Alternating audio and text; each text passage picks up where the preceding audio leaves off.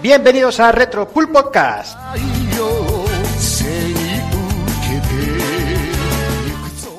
Bienvenidos un programa más, eh, sextagésimo tercer programa de Retro Pool Podcast que vamos a dedicar a una de nuestras sagas favoritas, eh, en especial de Goemon, pero nos vamos a centrar son solamente en las entregas para Super Famicom. Ya más adelante eh, nos guardamos esa carta para, para hablar de los de Nintendo 64 y como siempre, con la mejor de las compañías, eh, para hablar de estos juegos, empiezo por saludar al señor Daniel Sáenz. Muy buenas. Muy buenas, ¿cómo vamos, chavales? ¿Qué tal? ¿Cómo estás, Dani? Pues bien, bien. La verdad es que de lujo, tío. Porque cambiamos ahí el, café por las birras y estas cosas y, y, la verdad es que de momento de maravilla. Sí, sí, tenemos una edad ya, ¿no? Y si podemos aprovechar y grabar con luz solar, casi casi que lo agradecemos. Sí, mal, mal, lo que es mal tampoco nos hace. ¿eh? No, no, no, no, está claro. ¿Todo bien? Y nada, sí, todo bien, todo bien, tío. Viciando un poquillo Nino Kuni 2 por ahí, eh, desintoxicándome de Monster Hunter World. y, así estamos, así estamos todos ya, ¿eh? Sí, ya va, ya va tocando también, ¿eh? Ya va tocando que ya estoy hasta un poco hasta el gorro de matar dragones ancianos, macho, y, y, que el cuerpo me lo pide, que eso es lo peor de todo. Necesitaba algo metadona para quitarme del de drama, macho. Sí, no, no, no, poco más, estamos. Tío, de hablar de Goemon, básicamente. Muy bien, pues venga, déjame que saludes también señor Kafka, muy buenas. ¿Y qué pasa, Nenazas? ¿Cómo tal? lleváis esos cuerpos de deporte, de escándalo? Aquí andamos, aquí, de, pues de Viernes Santo, aquí, con las penitencias. Yo ya, yo ya he santificado las fiestas el Viernes Santo, ya he ido al bate. Muy bien. Ya he hecho lo mío. ¿Ya has hecho, ¿ya has hecho el muñeco? Ya he hecho el muñeco, he pasado el fax a, a, mis a los que les interese, luego os paso una foto si queréis. Mira, ha sido precioso, ya se lo decía Juanan, que ha sido plan mini antipersona, ha sido una cosa maravillosa. Y nada, aquí hablar de este, de este señorito, de esta familia tan loca, de maravillosa de Konami, que de una época en la que, la, vamos, el 99% de lo que hacían era maravilloso y de la cual reconozco que no tengo ni puta idea, hasta exceptuando la versión PAL que salió aquí, que jugó un poquito de un amigo que la tenía y, y el de Nintendo 64, así que aprender con vosotros. Pues venga, déjame que te salude también al señor Evil, muy buenas. Muy buenas, muy buenas. ¿Qué tal? Bien, bueno, un poquito cansado, pero bueno, de mañana ahora intentando despejar un poquito la cabeza, pero bueno, aquí dispuestos a hablar de, de Mystical Ninja, de, de Goemon y, nada, contaremos más de una batallita que tenemos por ahí. Sí, sí, hombre, la, lo, que, lo que decía de la edad de la hora de grabación también viene por el tema de batallitas y todo eso, que vamos, que, que básicamente sí. es a lo que nos solemos dedicar en los Retropul Podcast. Sí, más que nada, a contar batallitas. Pero bueno, hablaremos de la saga y contaremos cosas yo creo que muy, muy interesantes y bueno, ya iremos hablando, ya iremos hablando, no adelantemos. Ahí, ahí. Y venga, y para finalizar, eh, saludos señor Takoku, muy buenas. ¿Qué pasa, chavales? ¿Cómo estamos? ¿Qué tal? ¿Cómo lo llevas? Pues muy bien, bueno, muy bien entre comillas, porque esto entra en la primavera hace que salgan las alergias y esas mierdas y bueno, pues yo pringo. Pero bueno, por lo demás guay aquí disfrutando un poquito con Nino Kuni y a ver si sacamos eh, más tiempo para, para seguir viciando lo que viene, que ya sabéis que eh, mi barba está invocando ya a Kratos y, y, le queda poquito. Sí, sí, sí. Este año está la cosa ahí a tope, ¿eh? Sí, y nada, y por lo demás bien, pues nada, viendo viendo vídeos de Dani trucando raspberries en la recreativa y poco más. Wow. no, solte, no, no soltéis al Kraken, no soltéis al Kraken. En fin, lo digo siempre, corramos un tupido velo y vamos al lío, va.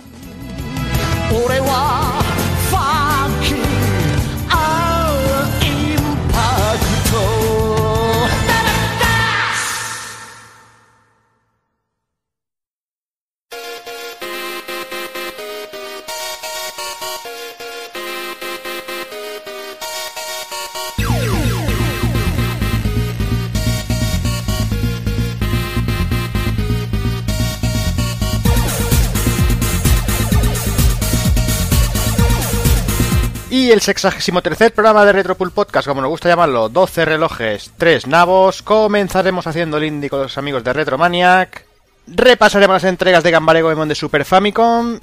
Y remataremos con el ending.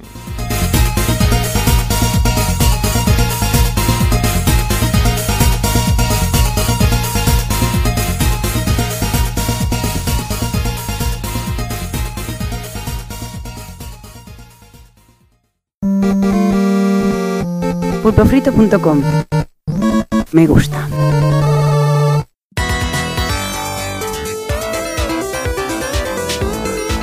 Retromaniac y Pulpo Frito presentan Haciendo el Indie con Juanma y Pepe Luna.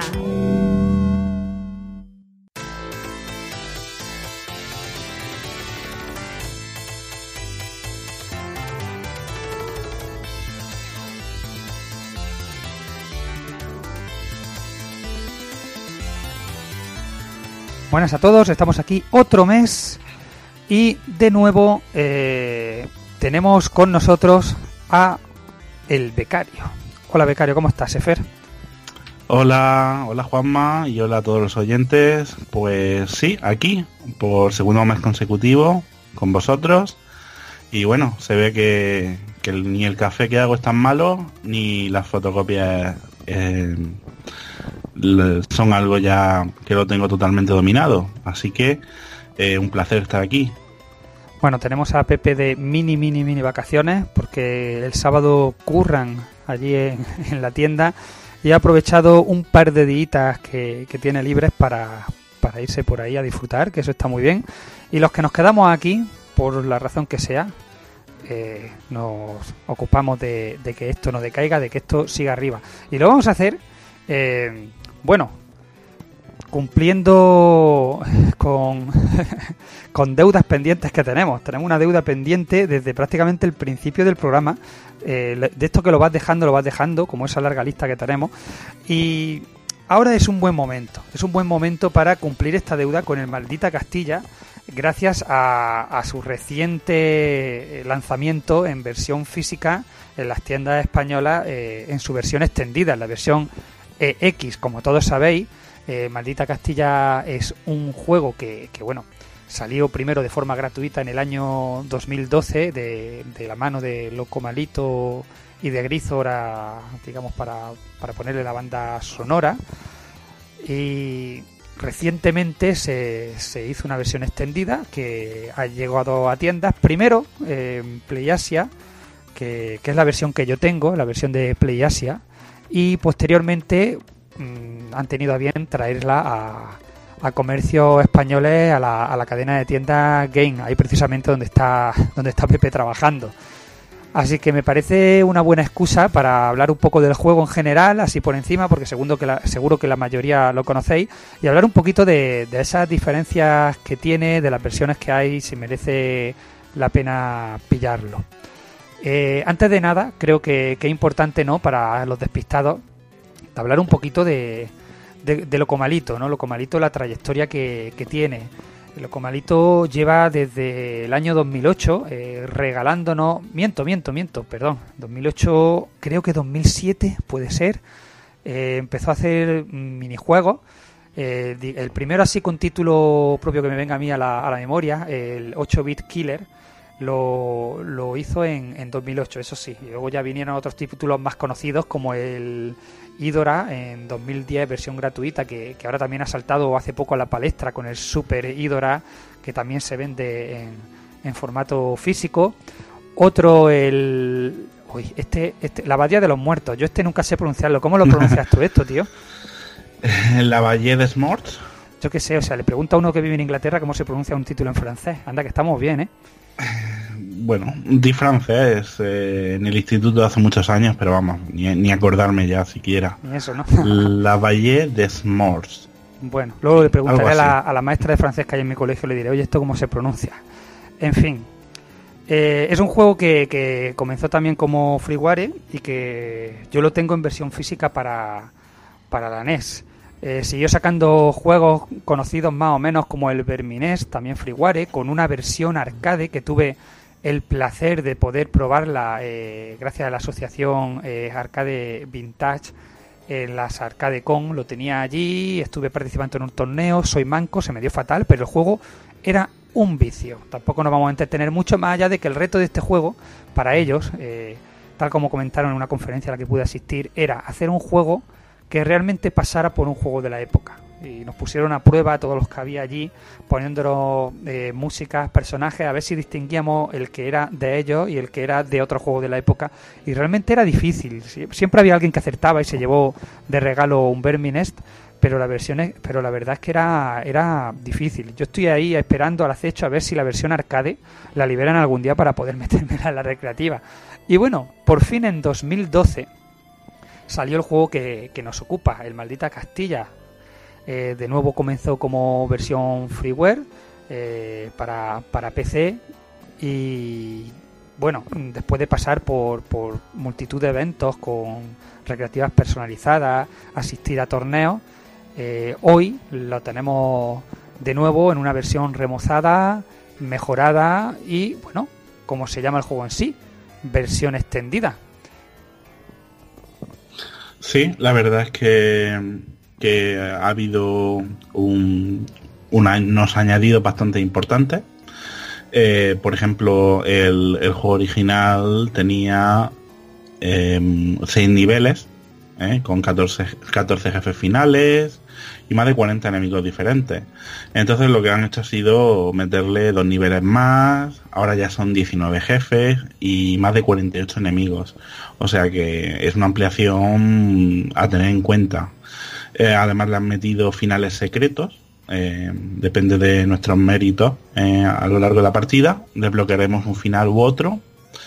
Y, han metido, sobre todo en especial, han añadido muchos extras, muchos retoques gráficos, muchos retoques de sonido y un bestiario. Han añadido finalmente un bestiario desbloqueable que, que conforme los logros que vas desbloqueando se van añadiendo eh, pues las páginas de, de un códice donde vienen las criaturas, eh, los, lo que son los enemigos del juego y eh, la explicación de su mito que como todos sabéis están basados sobre todo en, en las leyendas castellanas. Efectivamente, hay que tener en cuenta que todo esto añade... eh, yo cuando hablo de duraciones de los juegos no me gusta mucho, igual que no me gusta, nunca me ha gustado ponerle nota, yo cuando escribo en Retromania no me gusta ponerle nota a los juegos, pero bueno, eh, si hay que ponerla se ponen, ¿no? Eh, con esto de la duración es lo mismo, yo soy manco o soy muy bueno y... Pero bueno, digamos que el orientativo, lo que ellos estiman es que han añadido unos 20 minutos de duración, eh, una vez dominado el juego, teniendo en cuenta que el original era unos 50, estamos hablando de que están añadiendo casi, casi, casi un 50% de la, de la duración de, del juego original, lo cual, oye, para una versión extendida eh, es Sí, una barbaridad.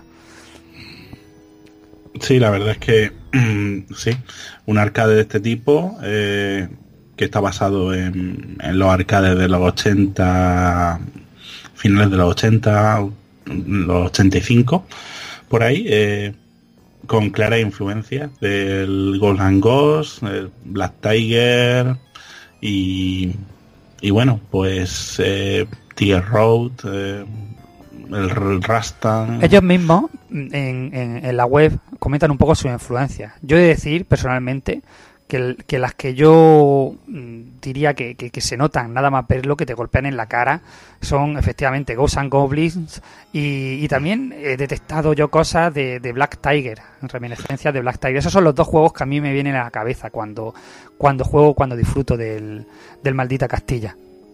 Eh, precisamente el, el Ghost and Goblin es un juego que, que yo he jugado bastante, aunque he jugado al arcade, pero donde más donde más he jugado ha sido en, en la NES, en la Nintendo NES. Eh, recuerdo desde hace muchos, muchos, muchos años haber jugado bastante y, sí, exactamente, es que es que parece lo mismo, exactamente.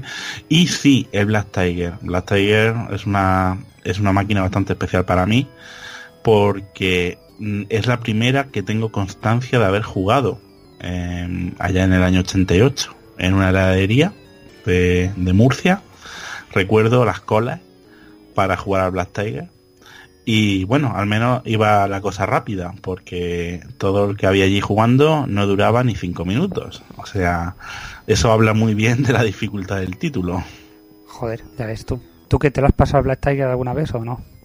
No, no, yo hace poco jugué otra vez en el- la PlayStation 3, en el Capcom Arcade Cabinet, que era una especie de, de aplicación descargable donde Capcom iba lanzando eh, en descargables eh, sus- algunas de sus recreativas más antiguas.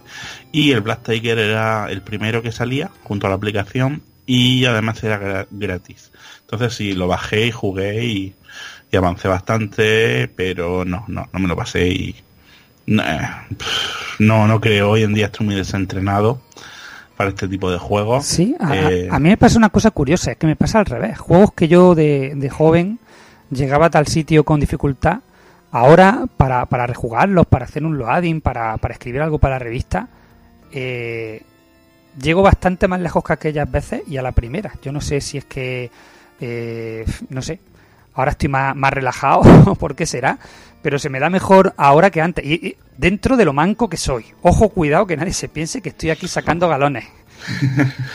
No, a mí, a mí lo que me pasa es eh, que hay, hay- depende del juego. Hay juegos que domino bastante bien y o que dominé en su día y que entonces todavía queda. Eh, Cuando yo ahora mismo me pongo, por ejemplo, con un Battletoad de NES y yo tengo, yo no seré capaz de decirte eh, en la fase 3 de las motos, la famosa fase 3 de las motos que todo el mundo conoce, yo no sería capaz de decirte arriba abajo, pero ponme un mando en las manos y mi dedo se mueve solo. Uy, eso es como los números de teléfono, que yo no me lo sé, pero cojo el teclado y los marco Sí, automáticamente. exactamente. En fin. Bueno, para aquellos despistados, un poquito de, de, de historia, ¿no? La historia del, de- del juego, ¿vale? Eh, todo está ambientado, como hemos dicho, en esas leyendas eh, españolas, ¿no? Aunque coja una jugabilidad que no es poca cosa a los Ghosts Goblins, a los Black Tiger y demás reminiscencias de, de otros grandes juegos que, que además esta los- este juego los coge y los coge con, con acierto, ¿vale? Lo que es la ambientación es muy nuestra, ¿vale? Se ambienta todo en Tolomera del Rey, que es un lugar inventado, pero es un gran nombre. Ojalá existiese en Castilla un pueblo llamado Tolomera del Rey. Seguro que habría ahora una horda de friki, de seguidores de Locomalito yendo allí a echarse fotos y gente de allí, de campo, que no sabría por qué puñeta hay tanto friki con camiseta friki echándose fotos por allí. Pero bueno, no existe. La cosa es que, que no existe. Tenemos la típica historia de una joven bruja que lloraba por, por su amor fallecido, que el demonio que, que la escuchó y ella seducida por, por sus promesas, pues eh, digamos que hizo una especie de, de trato con él. Obviamente todo esto pues eh, acaba en desgracia. Acaba en desgracia y el rey Alfonso VI de León eh, convoca a sus más leales caballeros, entre los cuales te encuentras, por supuesto, eh, en una misión para acabar con, con la pesadilla que, que se desata. Nosotros encarnamos a Don Ramiro, otro nombre muy castizo, muy, muy nuestro. Y, y fíjate una cosa que a mí me resulta muy curiosa. Cuando yo jugué a la versión gratuita, me venía en inglés. Ahora dirán algunos que lo estén escuchando, torpe, el idioma se cambiaba aquí. Bueno, pues no sé, o no lo que se cambiara, lo que sea. La cosa es que yo siempre lo he visto en inglés. Sin embargo, la, la versión de PS Vita comprada en PlayAsia me viene completamente en castellano. O sea, que es algo que me ha dejado el culo torcido porque algo que no me lo esperaba. Yo, yo ya daba gracias de que no me viniera en algún idioma asiático que desconozco.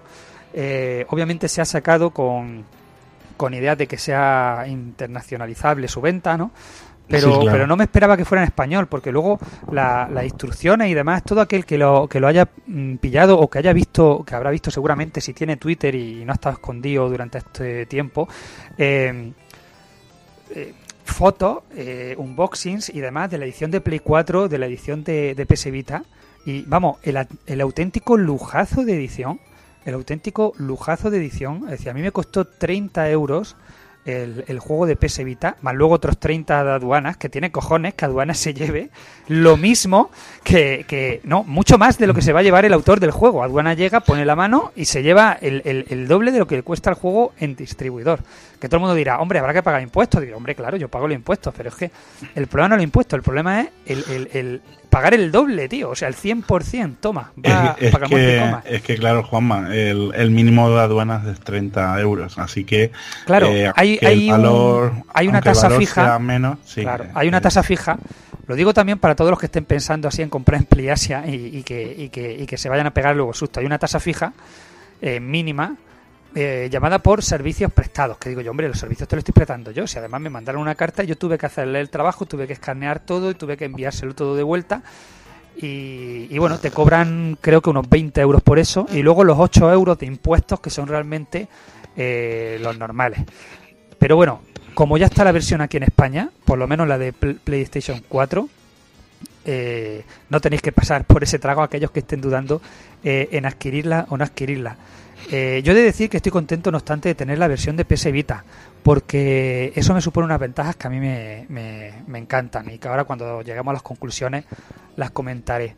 Eh, por no desviarme, comentar que la, edición viene con, con su caja normal, su juego, sus instrucciones. Ojo, cuidado, que hoy en día estamos pagando eh, lo que cuestan los juegos. Luego, lo que te cobran aparte en DLCs, en, en partes sacadas del propio juego, que no digo que lo hagan siempre, ¿no? Pero, pero todos sabemos ejemplos escandalosos de, de este tipo de, de prácticas y que luego venga en una presentación incluso tan, tan sin un folletillo y a veces que no te venga ni, ni disco. O sea, que es que tú, tú ves ya lo que está haciendo Electronic Arts con algunos juegos que directamente compras el Mass Effect en PC y, y no te viene instrucciones, pero directamente no te viene disco. O sea, a precio completo, a precio de, de- de juego que viniera completísimo y te, y te viene ahí una caja vacía con una portada. eh, y un código. Pero, pero es que no solo así, es que incluso en el mundo de las consolas hay ediciones coleccionistas de compañías que no son precisamente pequeñas, como, como, como seguro que a todos también se nos vuelven a venir ejemplos a la cabeza. Pero mira, el caso reciente de, de Sonic Manía, que la edición coleccionista costaba una pasta y luego no venía tampoco con el disco físico. Se han tenido que esperar a que tenga éxito y a ir sobre seguro para ahora coger y decir sí, ahora te lo anuncio en físico con un caramelito y que la gente, eh, todos los, los- aficionados, volvamos a pasar por, por caja. Yo esta vez, por fortuna, me esperé porque me olía ya la tostada, pero hay mucha gente que no, hay mucha gente que ha pasado por caja. Como yo, que no me esperé. Como tú. Me sí, que me compré el juego digital para Switch y bueno, sí, lo he disfrutado, pero me hace una gracia que ahora vaya a salir una vez una versión extendida y que además, si quiero las novedades, tengo que volver a pagar porque Sega ha dicho que en lugar de regalarlo o actualizar el juego a la, a la gente que ya lo tiene, eh, va a sacar estas novedades, un par de personajes secretos, un modo nuevo de juego y unas cuantas cosas más, pues las va a sacar em, como DLC de pago. Así que sí, em, sí, soy una de esas personas que no me esperé y ahora lo disfruto. Y bueno, de lo de el Maldita Castilla y, y su salida en PlayAsia, pues la verdad es que es una pena. Eh, es una pena, Juanma, que, que un creador, un desarrollador nacional tenga que, que buscarse un distribuidor asiático en PlayAsia, ni más ni menos. O sea, fíjate.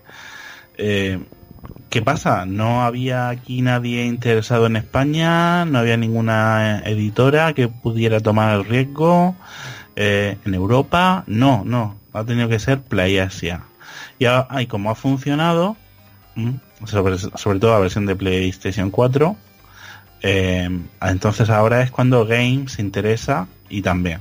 Sin embargo, la edición de Game, mm, bueno, está bien, tiene sus extras, pero vamos, que no le llega a la soldado zapato a la de PlayAsia, que era, era súper mm, completa y tenía un precio imbatible. Pero bueno, es una pena, es una auténtica pena que hayamos llegado a este punto. Pero parece ser que es lo que hay. Pues sí, pero bueno, por eso precisamente creo que este tipo de iniciativas hay que apoyarlas. Eh, la edición no solo incluye el juego y unas instrucciones, es que encima todo tienes un artbook, tienes la banda sonora que de Grisor que está genial, toda una presentación muy cuidada, eh, tu tarjetita de edición limitada, por lo menos en, en, en PlayAsia, que bueno, eso a mí me da un poco igual que sea limitada, porque sea limitada solo sirve para que pase lo que lo que lo que ha pasado, por ejemplo, con la versión de Play 4, ¿no? Que vaya mucha gente a comprar 5 y luego la ponga en eBay el doble de cara y acabe sacando que cada uno bueno que haga lo que quiera, pero que acabe el tío ganando eh, más de lo que gana el propio creador del juego, que es lo paradójico de de todo esto. Había un poco de debate a este respecto, ¿no? Que mm, con el tema de versión física, versión digital, la dificultad para algunos creadores, eh, sobre todo pequeños creadores aquí en España, de sacar versiones físicas de, de su juego y la reticencia de muchos amantes de los retro a la hora de, de comprar en, digital. Aquí de nuevo, bueno, cada uno tiene sus gustos, tiene su- sus manías. Yo, por ejemplo, a mí lo digital eh, me gusta, pero no lo compro en consola, lo compro solo en PC, porque a mí no me... eh, si, yo pudiera coger, por ejemplo, la PS Vita y meterle una tarjeta SD, hacerme una copia de seguridad, tenerla en PC y tenerla ahí para siempre guardada, pues yo lo haría. Pero eh, las consolas no facilitan estas cosas y como he comentado yo ya más de una vez, ya perdí contenido digital que tenía en la primera Xbox, han cerrado servidores, yo no lo podía tener en una copia de seguridad por ahí y lo he perdido para siempre. Eh, así que yo en consola, mientras la cosa siga siendo así, pues no lo voy a hacer, salvo que yo tenga una, una garantía de, de algún de algún tipo. Pero bueno, yo entiendo que cada uno compra digital, compra físico, compra lo que le gusta. Eh, y cada uno defiende, obviamente, lo suyo. Yo, como siempre, digo que aquí lo importante es disfrutar de, de todo esto. Y ya digo, cuando, cuando alguien hace un esfuerzo para sacar una edición tan cuidada como esta, eh, en físico, con, con- con estos riesgos, yo creo que, que viene bien apoyarlo. Sí, sí, claro, por supuesto. Eh, es- son iniciativas que, que son loables y, y más teniendo en cuenta que, que eso es un producto patrio, es un producto con una calidad tangible eh, y es, es mm, merece la pena eh, desembolsar. Eh, Además son precios bastante populares. Eh, Si no me equivoco, eh, esta que, que tú tienes, ¿eh? ¿no? tienes la versión de Vita, ¿no? Como has dicho antes. Tengo la versión de Vita, sí. 30, 30 euros te costó. O sea, un precio que incluso otros juegos de la misma plataforma con una calidad más dudable son bastante más caros. Y sin extras, y sin, y sin nada, realmente. La caja con la tarjeta de juego y ni un y ni siquiera un un, un, un triste manual o, o nada, nada. Ahora, ahora los juegos ya vienen totalmente eh, caja y, y- y cartucho disco y, y nada más.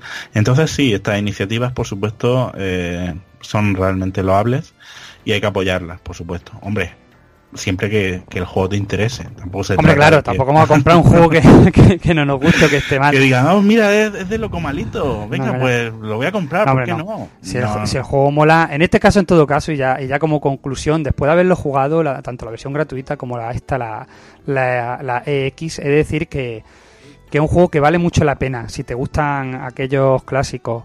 Eh, es un juego que, que, si hoy en día coge y sale este juego de mano de Capcom con ese otro nombre que nosotros podemos imaginar, eh, seguro que Capcom lo saca y se hincha de venderlo. Es un juego que tiene calidad, un juego que, que está muy bien y es una nueva, yo me lo tomo pues eso, como si fuera una nueva entrega de, de aquellos juegos que, tantas horas de disfrute me, me dieron y me siguen dando porque son por fortuna muy, muy rejugables. El juego además, ya digo, tiene sus secretos, tiene sus zonas donde dispara y aparecen cositas ocultas. eh, todo lo que nos gustaba de, de- de aquellos clásicos lo tiene aquí. Y yo recomiendo a todos que jueguen, que jueguen el juego como sea, en su versión gratuita, si no saben si tal, pues mira, como si fuera una demo, que se baje la versión gratuita en PC, que la jueguen, que si tienen una recreativa se la metan a la recreativa, que yo creo que no hay mayor placer que jugar este una recreativa, o que, que, que si lo pueden jugar, les mola jugar en la Play 4 o jugarlo... Yo, yo ya digo, estoy muy contento de tener la versión de PS Vita y muy contento también de que se ha anunciado ya la versión de la, de la, de la Switch, porque por fin las herramientas están adaptadas, porque a mí el rollo de este juego, este tipo de juegos clásicos, poder jugarlo en portátil, me mola. Y, y en tele mola también, pero me, mola sobre todo tele de tubo. Ya he colgado por el Twitter, por ahí, una foto de que me la he ingeniado para jugar el juego de Vita en la tele de tubo, con el PS Vita TV que lo, te- que lo tengo ahí muerto de risa, y un aparatito que, que compré, el típico aparatito este que por un lado le metes HMDI, HDMI, perdón, y por el otro lado lo sacas por RCA. Y, y lo tengo para, para jugar los juegos de, de, de- la Retron y de, y de otro tipo de, de- aparatos actuales, pero jugarlos con las sensaciones visual de, antes, ¿no? Mi, tele de tubo. No es que me desagrade la, la tele de ahora, ¿no? Pero, pero ese puntillo de nostalgia que a veces me, me apetece, pues lo, lo consigo. Y entonces, claro, lo pillé para la Retron y para la SNES Mini. Para la SNES Mini no me vale porque no permite llenar la pantalla. Y claro, al tratártela como si fuera 16 novenos, lo pones en la tele de tubo y lo ves todo achatado. La Retron sí porque te permite llenar la pantalla y entonces en la tele 4 tercios se ajusta. Y, afortunadamente el maldita Castilla de Vita tiene cuatro modos de, visualización. Eh, uno con un marco pequeño, que yo diría que en, la, que en la Vita se queda muy pequeño, pero si juegas en la Vita TV se queda perfecto. Luego eh, otro con marco grande, que es mi preferido para la propia Vita. Y luego uno que sí que te llena toda la pantalla. Y ese ajustado a la tele de tubo se ve perfecto, ya digo, se ve perfecto y para mí ha sido eh, un momento de disfrute supremo. Me ha faltado ponerle el stick arcade que tengo para USB para la, para la Play 3, que no sé si lo funciona o no le funciona, pero lo tengo por ahí guardado en el sótano con todos los cacharros y no tengo ni idea por dónde andará. Pues em, tú conoces también la edición de 3DS que salió no hace demasiado tiempo. No la he jugado, no la he jugado, así que no sé, no sé qué tal está. Mm, lo mismo luego le doy un tiento. Pero sí, sí, seguramente. Seguramente luego le doy un tiento. Y si eso luego en Twitter, eh, en, tu, en tu mensaje, te comento qué tal. Así está como la de Vita y qué tal se adapta al 3D y qué tal se adapta a esa pantalla tan pequeña. Pues sí, bueno, y vamos a ir ya terminando esta sección, que llevamos ya unos, unos 20 minutitos así. Y bueno, tenemos tiempo para comentar alguna cosilla que no se nos quede en el tintero. Así que vamos con la siguiente sección.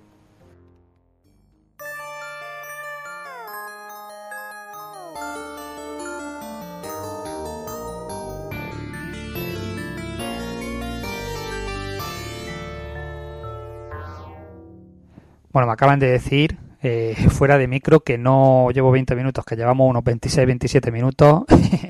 Anda que qué viene calculado yo. Pero bueno, nos da tiempo a, a comentar eh, algo que seguramente nuestros oyentes ya sabrán, y es que por fin ha salido el esperado número 12 de la Retromania, que en este caso, eh, como siempre, cada vez nos hacemos una revista más gordica, cada vez la gente se pone ahí al turrón a hacer más contenido y, más contenido, y, y aún habiendo cortado porque no nos daba tiempo a sacarlo más, eh, nos han salido 530 páginas, 536 páginas concretamente.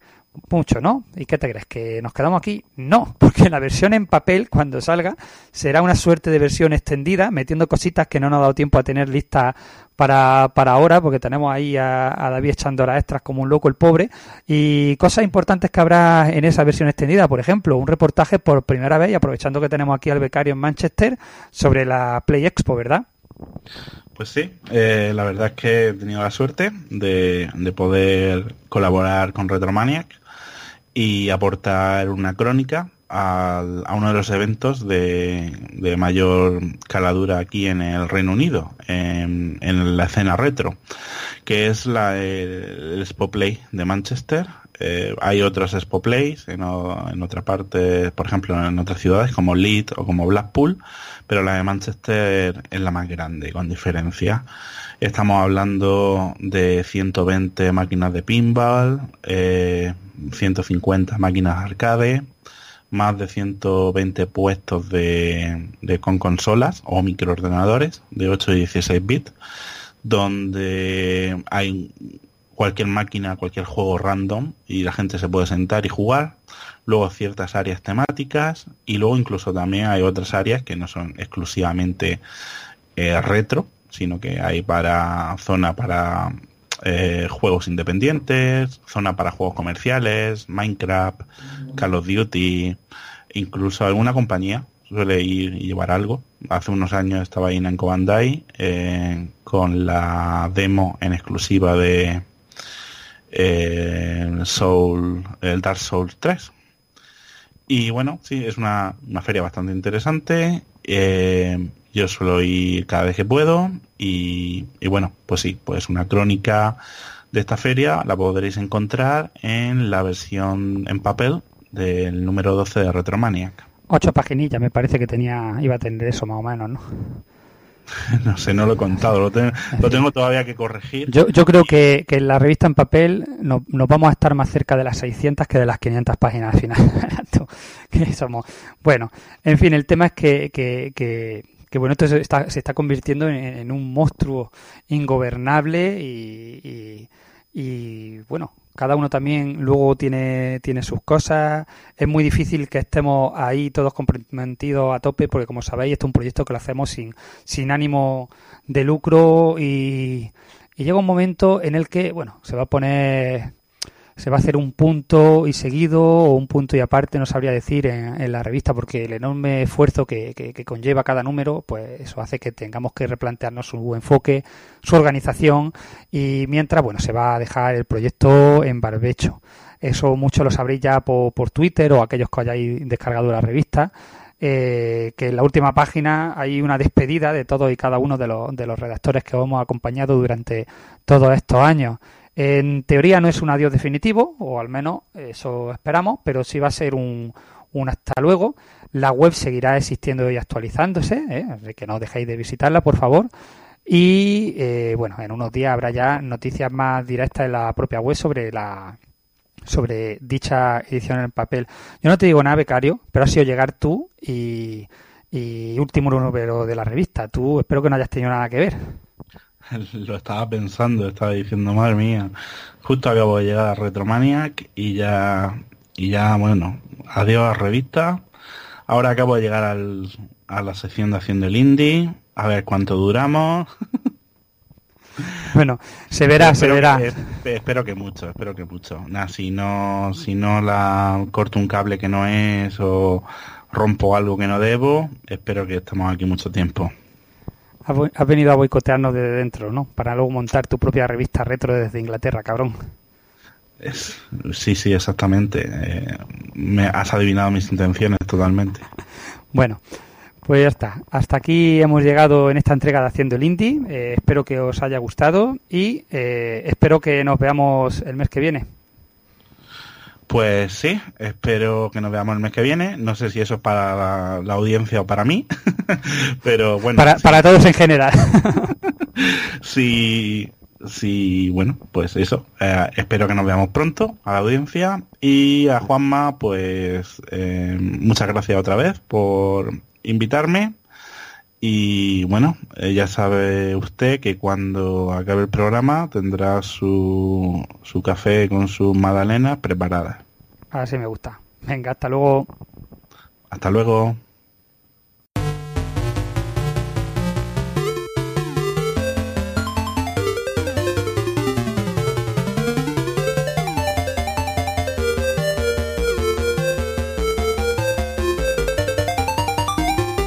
Recuerda, pásate por el blog de Retromania.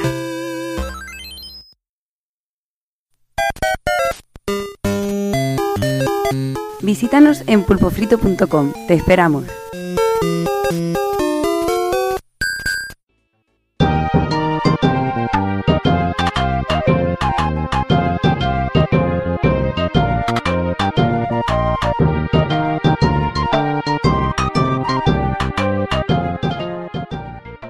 Venga, pues comenzamos y como no puede ser de otra manera, vamos a hacer una mini introducción hablando un poquito de Konami, ¿no? Esa Konami que tanto echamos todos de menos y, que tantas buenas y grandes alegrías nos dio en, en los 8 y los 16 bits sobre todo.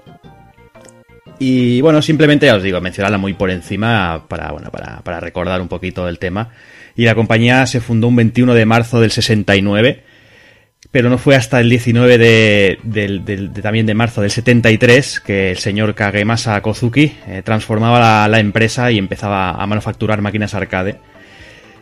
Y fue en 1978 cuando lanzaba su, su primer arcade. La empresa, pues bueno, empezó a tener grandes éxitos, como, como muchos recordaréis, como el Frogger, como Scramble, como Super Cobra. Y ya pasando los años, eh, ya directamente a partir del 82-85 fue cuando Konami empieza a desarrollar juegos eh, en masa para, para consolas y ordenadores.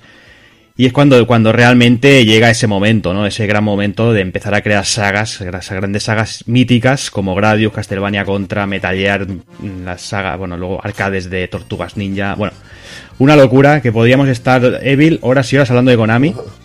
Y, no pararíamos. O sea, es que es imposible hacer un. A veces hemos planteado hacer un especial con Ami, pero es que es imposible, vamos, básicamente. Eh, Es imposible. Si lo haces de arcade, bueno, es que tendrías que dividirlo todo bueno, muchísimo, muchísimo.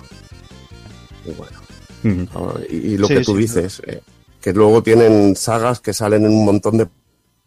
Y siempre descubres alguna saga jugando a una de ellas, o sea que Sí, sí. es brutal. Bueno, igual si nos hubiéramos quedado toda la Semana Santa de podcast intensivo, Sí, hubiéramos podido cubrir un poco.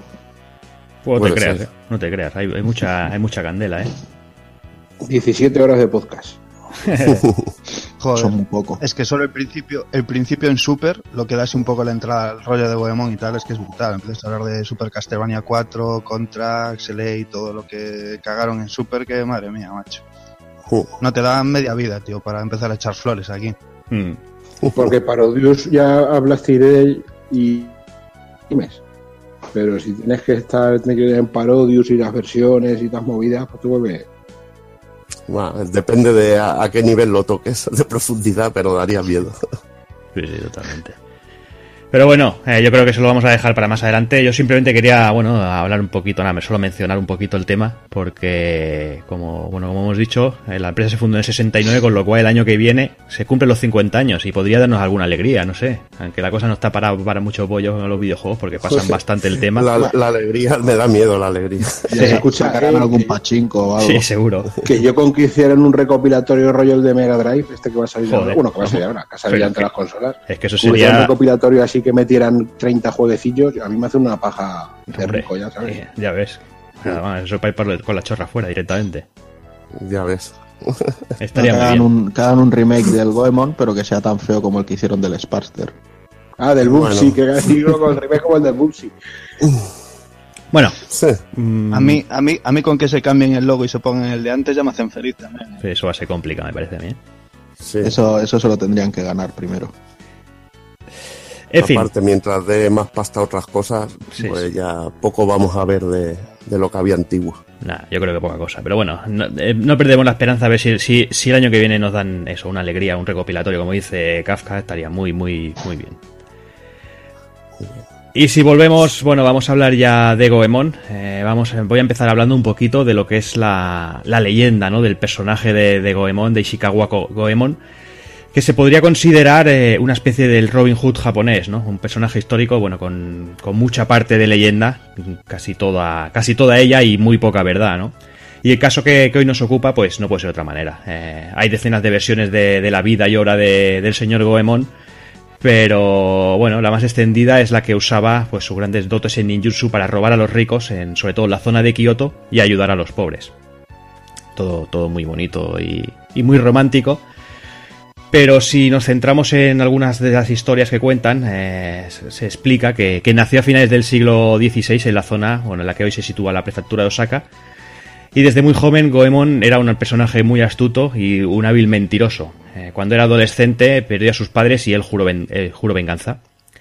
Pues tras esto, pues cuenta la leyenda que vendió todas las tierras de la familia y emprende un, viaje que le lleva a deambular por todo Japón apren- aprendiendo ninjutsu permaneciendo muchos años eh, en zonas muy remotas eh, montañosas, ¿no? perdido de, la mano de Dios. Durante este periplo, eh, Goemon conoce al famoso maestro de ninjutsu Iga, el cual le enseña todos los secretos de este arte marcial. Ishikawa demostró un gran talento, pero su comportamiento pues dejaba bastante que desear, era bastante violento, ¿no? Muy violento y además no era, no era persona de seguir unas reglas. Fruto de ello, pues parecía, parece ser que tuvo un romance con la mujer de su maestro y un buen día decide robarle todo el oro. Y claro, ahí eh, el follador ahí a tope. Y ahí le tenía que haber dicho maestro, el, me- el mejor regalo es que el alumno supere al maestro. Ya ves. Mm, Tras esto, pues él decide robar a su maestro, le roba todo el oro y escapar, ¿no? Eh, y según cuenta la leyenda, la mujer, la, sí, es una joya de, de persona. La mujer lo descubre y Goemon, para escapar, se la, se, se la carga, literalmente. Ah, bien. Primero, primero se la cepilla de una manera, luego se la cepilla de otra. No, Solo le faltó limpiárselo todo en las cortinas. ya ves. Joder, macho. Follarse el cadáver, le faltó follarse el cadáver. Eso no, lo, eso no lo cuenta ahí. Con el machismo a tope, ¿eh? Tras esto, Ay, qué bueno. eh, la leyenda cuenta que se trasladó a la zona de Kioto y allí empieza pues ya su carrera delictiva ahí en plan ya a tope, ¿no? Eh, organiza una banda, eh, una banda de crimen, eh, armada hasta los dientes y se dedica a robar oro, plata e incluso propiedades a la alta sociedad del lugar. Tal fue la, la escalada delictiva de Goemon, que incluso llegó a instalarse en una de las mansiones que había, que había robado. Ya tú, para robar una mansión, no sé, lo veo un poco, poco raro, pero bueno, supongo que se, se, se ventilaría todo lo que había allí y dijo, esto es mi casa. Y bueno, su tapadera era hacerse pasar por comerciantes de día, en el momento en el cual decidían sus próximos objetivos, y a los cuales atacaban con gran violencia. Además, eh, se cuenta que, repartía por la ciudad parte de los botines eh, que robaba para crear caos y confusión, ¿no? Así aparecían piezas de, de arte y todo esto que él había robado en distintas zonas, con lo cual era difícil saber que había sido él.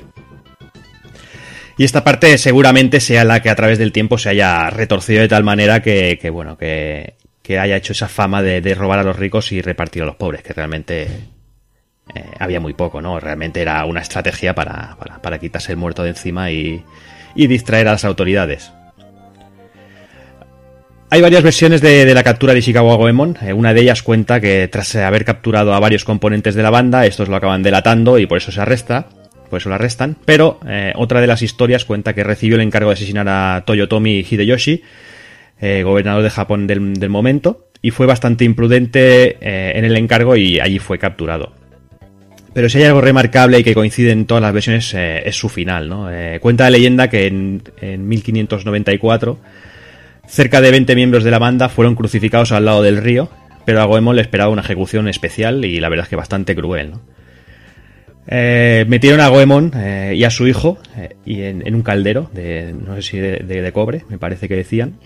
O no, de, sí. de, cobre, de cobre o de metal, no lo sé y lleno de aceite y empiezan a calentarlo. Eh, la historia cuenta que Goemon sostuvo a su hijo en brazos hasta su último aliento, ¿no? Para que no muriera, pero bueno, al final acabó diluyéndose en ese aceite y, su hijo cayendo tras él.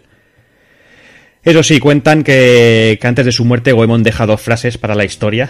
Eh, primero, mirando a, a, señor Toyotomi Hideyoshi, le dice: De hecho, robé una fortuna, es cierto, que soy un ladrón, pero también es un ladrón porque robaste todo el país de Japón. Y tras esto añade, incluso si las arenas de los ríos y las costas se acabaran, las semillas de los ladrones nunca morirán. Las historias y leyendas de, de Goemon han corrido durante siglos, convirtiéndolo, pues eso, en, en una especie de, de ladrón bueno, que, que, bueno, como hemos dicho, que robaba a los ricos y repartía a los pobres, pero bueno, poquita, poquita cosa hay ahí. Sobre todo se ha, se ha, protagonizado con él, con su personaje, muchas horas de kabuki, luego hay películas, series, videojuegos, hay un poquito de todo y muchos uh. y, y, muchos bueno aparece por muchas zonas. Eh, uno de los motivos por los que cogió gran popularidad eh, es muy probable que los estudiosos dicen que años más tarde de los sucesos el clan, el clan Hideyoshi eh, que fue vencido por los Tokugawa y muy probablemente estos hicieron creer crecer la leyenda por aquello de que Goemon fue el primero en enfrentarse al yugo de Toyotomi y ya bueno ya sabéis no el, el, los enemigos de mi enemigo son mis amigos no o sea lo lo pintaron todo que funcionaba muy bien, que era muy buena persona, que realmente el, el malo era, era el clan Hideyoshi y bueno, y ahí también empezó a, a coger, a coger eh, bueno, un poco de, de vuelo la, la, leyenda. Pero fijaos si, si la historia está, está, bien arraigada en Japón, que incluso las bañeras hechas de metal eh, se llaman Goemon Buro, ¿no? Que se llama, sería la traducción baños a lo Goemon. O sea, bastante cruel la cosa. y bueno, ya volviendo... Hecho... Sí, dime, dime, Dani de que eso es uno de los rollos por los que comentabas antes, ¿sabes? Que es mucha leyenda, mucha leyenda, pero casi todo el mundo coincide, ¿no? De aquello que ancestrales como sucedió esto se va pasando de boca en boca mm. que el final de él fue así o sea que se murió sí. hervido en aceite en, en, ese caldero no eso, eso está clarinete y pues de ahí que se llamen así los las bañeras esas de metal. Eso está guay. Sí, hay, hay varios grabados, dibujos y, muy antiguos que, bueno, que teóricamente es eso. Es, de lo poco que, que se sabe, bueno, no se sabe a ciencia, ciencia, cierta, pero que es bastante probable.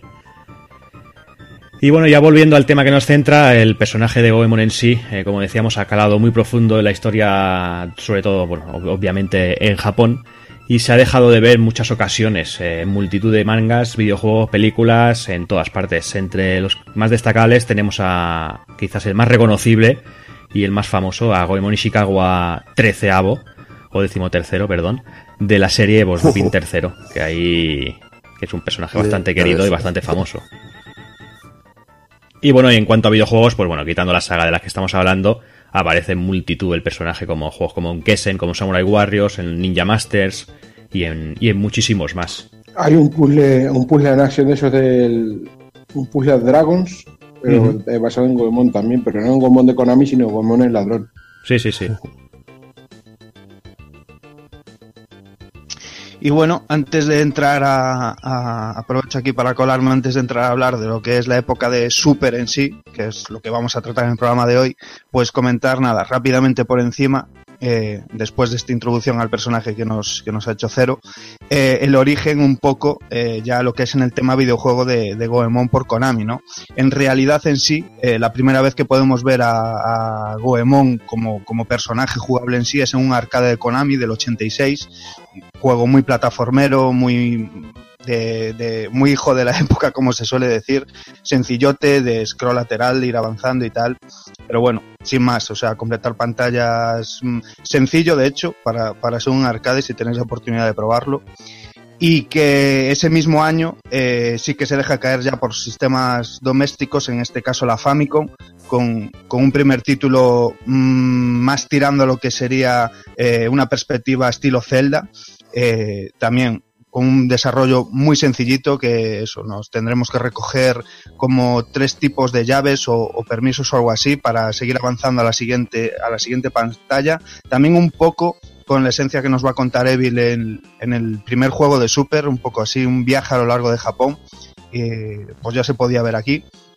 Y que, y que tiene una versión muy curiosa en MSX2 eh, que se lanzó al año siguiente en el 87 en el que bueno el juego se ve un poquillo mejor y que aunque ya el anterior en el de en el de arcade guardaba esa estética no de, de dibujar a Goemon como si fuera un teatro kabuki, ¿no? Que es como, como estaban acostumbrados a verlo en, en pinturas eh, eh, típicas, ¿no? De la época de Edo y, y demás.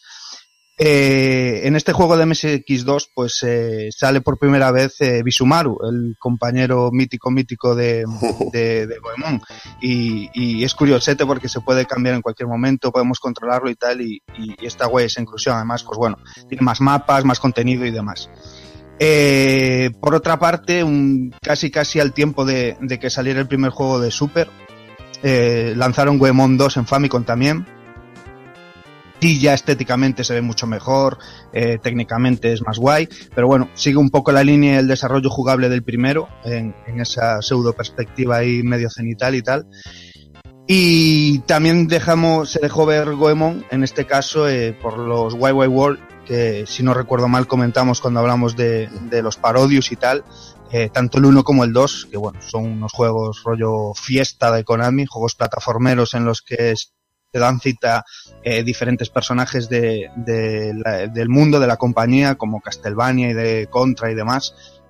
Eh, bueno, están ahí para jugar y de hecho en el primer pues Goemon tiene, tiene buena parte de protagonismo. Y como empezó a coger vueltas el tema y el personaje, pues la ocasión del lanzamiento de los 16 bits, pues era fantástica, ¿no? Para, para traer de vuelta el personaje y ahora nos va a contar un poco Evil cómo, cómo fue el tema. Bueno, y entramos en, lo que sería la primera entrega para Super Famicom. En este caso, conocido en Japón originalmente como Gambare Goemon Yukihime Kyusutsu Emaki. Y curiosamente fue la única entrega de, Super la única entrega de Super que llegó a Occidente. Como The Legend of the Mystical Ninja en 1992. Había salido en 1991 en Japón, llegó en 1992 a Estados Unidos y dos años después llegaría a Europa. Eh, creo que solo en, en Gran Bretaña y, y Alemania, en 1994. Una Y- auténtica locura. Y la versión alemana en perfecto alemán, ¿eh? O sea, En perfecto alemán. Lo digo que por es una putada. Yo, yo siempre recomiendo que esa no la pilléis ni de coña. por eso digo que si alguien le da, le da por, por buscarlo, eh, que quiera comprar el PAL, que no compre la alemana porque se va a tirar de los pelos. Y bueno, hemos estado hablando de, del personaje de Goemon y todo esto. Y yo es que descubrí la saga, eh, hay que decirlo. Siempre, luego tú te coges y te interesas por los antecedentes de, del juego y que había antes y tal. Pero muchos yo creo que descubrimos la saga con este Legend of the Ninja. Sobre todo los que importábamos juegos alguna, y nos traíamos alguna cosa americana. Y este juego de aquella primera jornada de Super que, no sé, que, te, que, que llevaba la magia que pillabas un Super Castlevania 4, pillabas un Contra 3, pillabas este Mystical Ninja, el Turtles in Time, y la verdad es que este juego te, te llegaba la patata, decías, joder, es, este puto juego es alucinante. Eh, te llegaba así de sopetón, no conocías nada, nada del juego, empiezas a ver lo del rollete de los minijuegos y todo lo que, lo que vamos a explicar, y era el alucine. Era Estoy, estoy llorando, tío. Estoy llorando. Creo, sé, que es, no- creo que es el primer juego o la primera saga que conocí antes que tú, ¿A cuál? el Goemon. Ah, bueno, porque tú eres muy fucker y tendrías un MSX. Yo como no tuve MSX ni, ni esto, pues yo descubrí Goemon aquí y qué mejor manera de descubrirlo que con un juegazo como este. La Pues verdad sí. que para mí impresionante. Pero para una vez que consigo hacer conocer algo antes que tú necesitaba. Bueno, eh, eso de que lo conociste- eso de, de conocerlo antes que yo, pues bueno. Pero luego, esto funciona mucho así. Tú conoces una saga en la plataforma que, que descubres el juego. Luego te viene ese interés de conocer lo que había antes o lo que había de, de esa saga. Yo, por ejemplo, estoy en el opuesto. Yo jugué este un poquito que me lo dejaba un, un amigo mío de- del pueblo en una versión estatal y luego ya me salté directamente al de Nintendo 64. O sea que mira, que yo estoy, en el- yo estoy justo en el lado opuesto. Y te perdiste unos cuantos de Super Famicom Mira. que eran la puta hostia. Mira, o sea, que maravilloso. imagínate, pero a mí me, me mola ese rollo. Y luego incluso lo, del, lo de que estaba basado en un personaje en un personaje histórico japonés, aunque sea, sea de leyenda, yo hasta que no vi que había películas de Goemon y eso, no me interesé en, en ese, en ese aspecto de buscar información sobre eso, lo que ha explicado Jordi. Y luego lo, lo vas descubriendo y son cositas que, que se van añadiendo a lo que es a lo que es el, lo que- a lo que te gustaba ya el juego en sí, sin saber que era Goemon, porque al principio, ahora como diremos en los personajes, veremos cómo Goemon, eh, al que se le dio, en- se le dio en, Oc- en Occidente el nombre de Kid Jin. Una auténtica locura, porque pasamos de un juego que era Japo y le metemos un nombre chino al personaje, tío.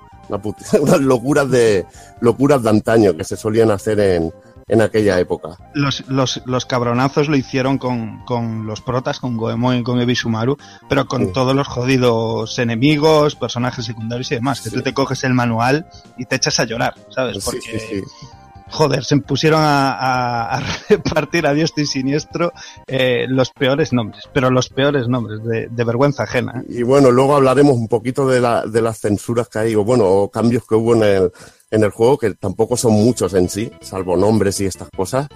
Y que bueno, una, una auténtica, auténticas de esas cosas, cosas de esas que se hacían sin sentido para intentar hacer, bueno, más, más, más del gusto de los occidentales el juego, que yo creo que era contraproducente al final, pero bueno. Como decía Jordi, el personaje de Goemon está basado en un personaje histórico y en este caso usa como principal arma una pipa de tabaco japonesa que en este caso, en este, en este juego, cuando la subes de nivel, de, potencia, que creo que tiene tres niveles, eh, es un, con un yo-yo Goemon. La verdad que es bastante chulo. Tiene mucho más alcance y bueno, eh, es mucho mejor. La primera pipa, que es la cortita, es un poquito rollete Castlevania. Esto. También puede lanzar monedas como arma arrojadiza, pero que sepamos que también perderemos, las perderemos al usarlas. Luego tenemos al segundo player, que sería el personaje de Bisumaru, que también le violaron el nombre y lo llamaron Dr. Yang. No sé, nombre chino a un personaje japonés. Seguimos con la locura. El personaje más loco de toda la saga, pero loco con diferencia, no hay ningún igual. Tiene un arma distinta y disfraces para cada nuevo juego total- totalmente locos y, y surrealistas. Yo siempre, bueno, cuando vi Ranma y medio, siempre asociaba a Bisumaru con Japosai, tío, como si fuera el maestro Japosai, porque era el mismo rollete. Sí, Del, el nudito este de ladronzuelo que lleva así en la, en la cabeza, muy, muy a los japos. Me, me encanta, un diseño increíble. Dime, Dani, ibas a decir. No, que es fantástico, tío, que es tan, tan, tan acertado el diseño de Bisumaru, macho, que, que- y bueno, y las animaciones y esto que dices tú, eh, bueno, cómo lo caracterizaron y, y cómo lo personalizaron, que hace que lo ames, tío.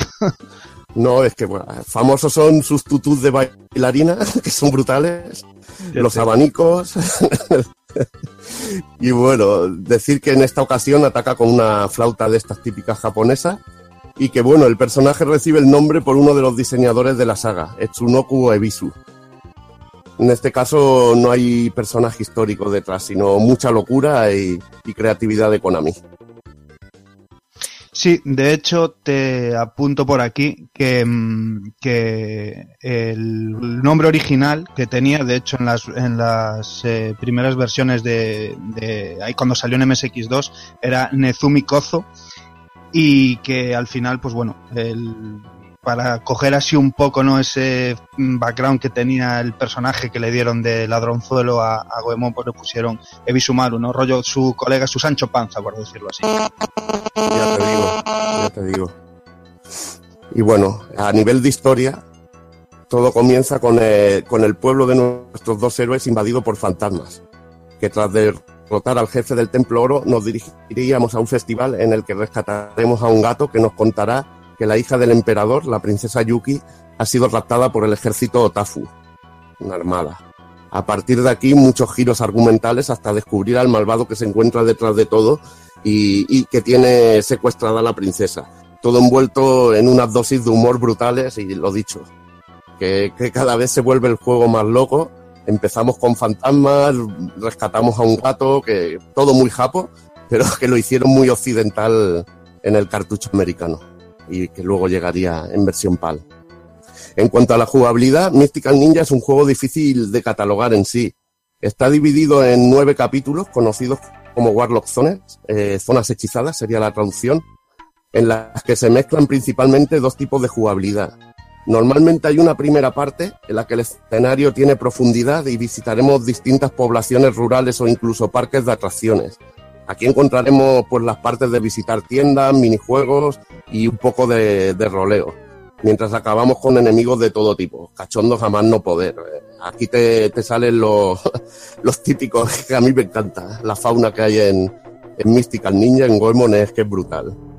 Los mariquitas estos que te violan la cartera, que ves ahí, que, que andan ahí de una manera, de una manera cachonda.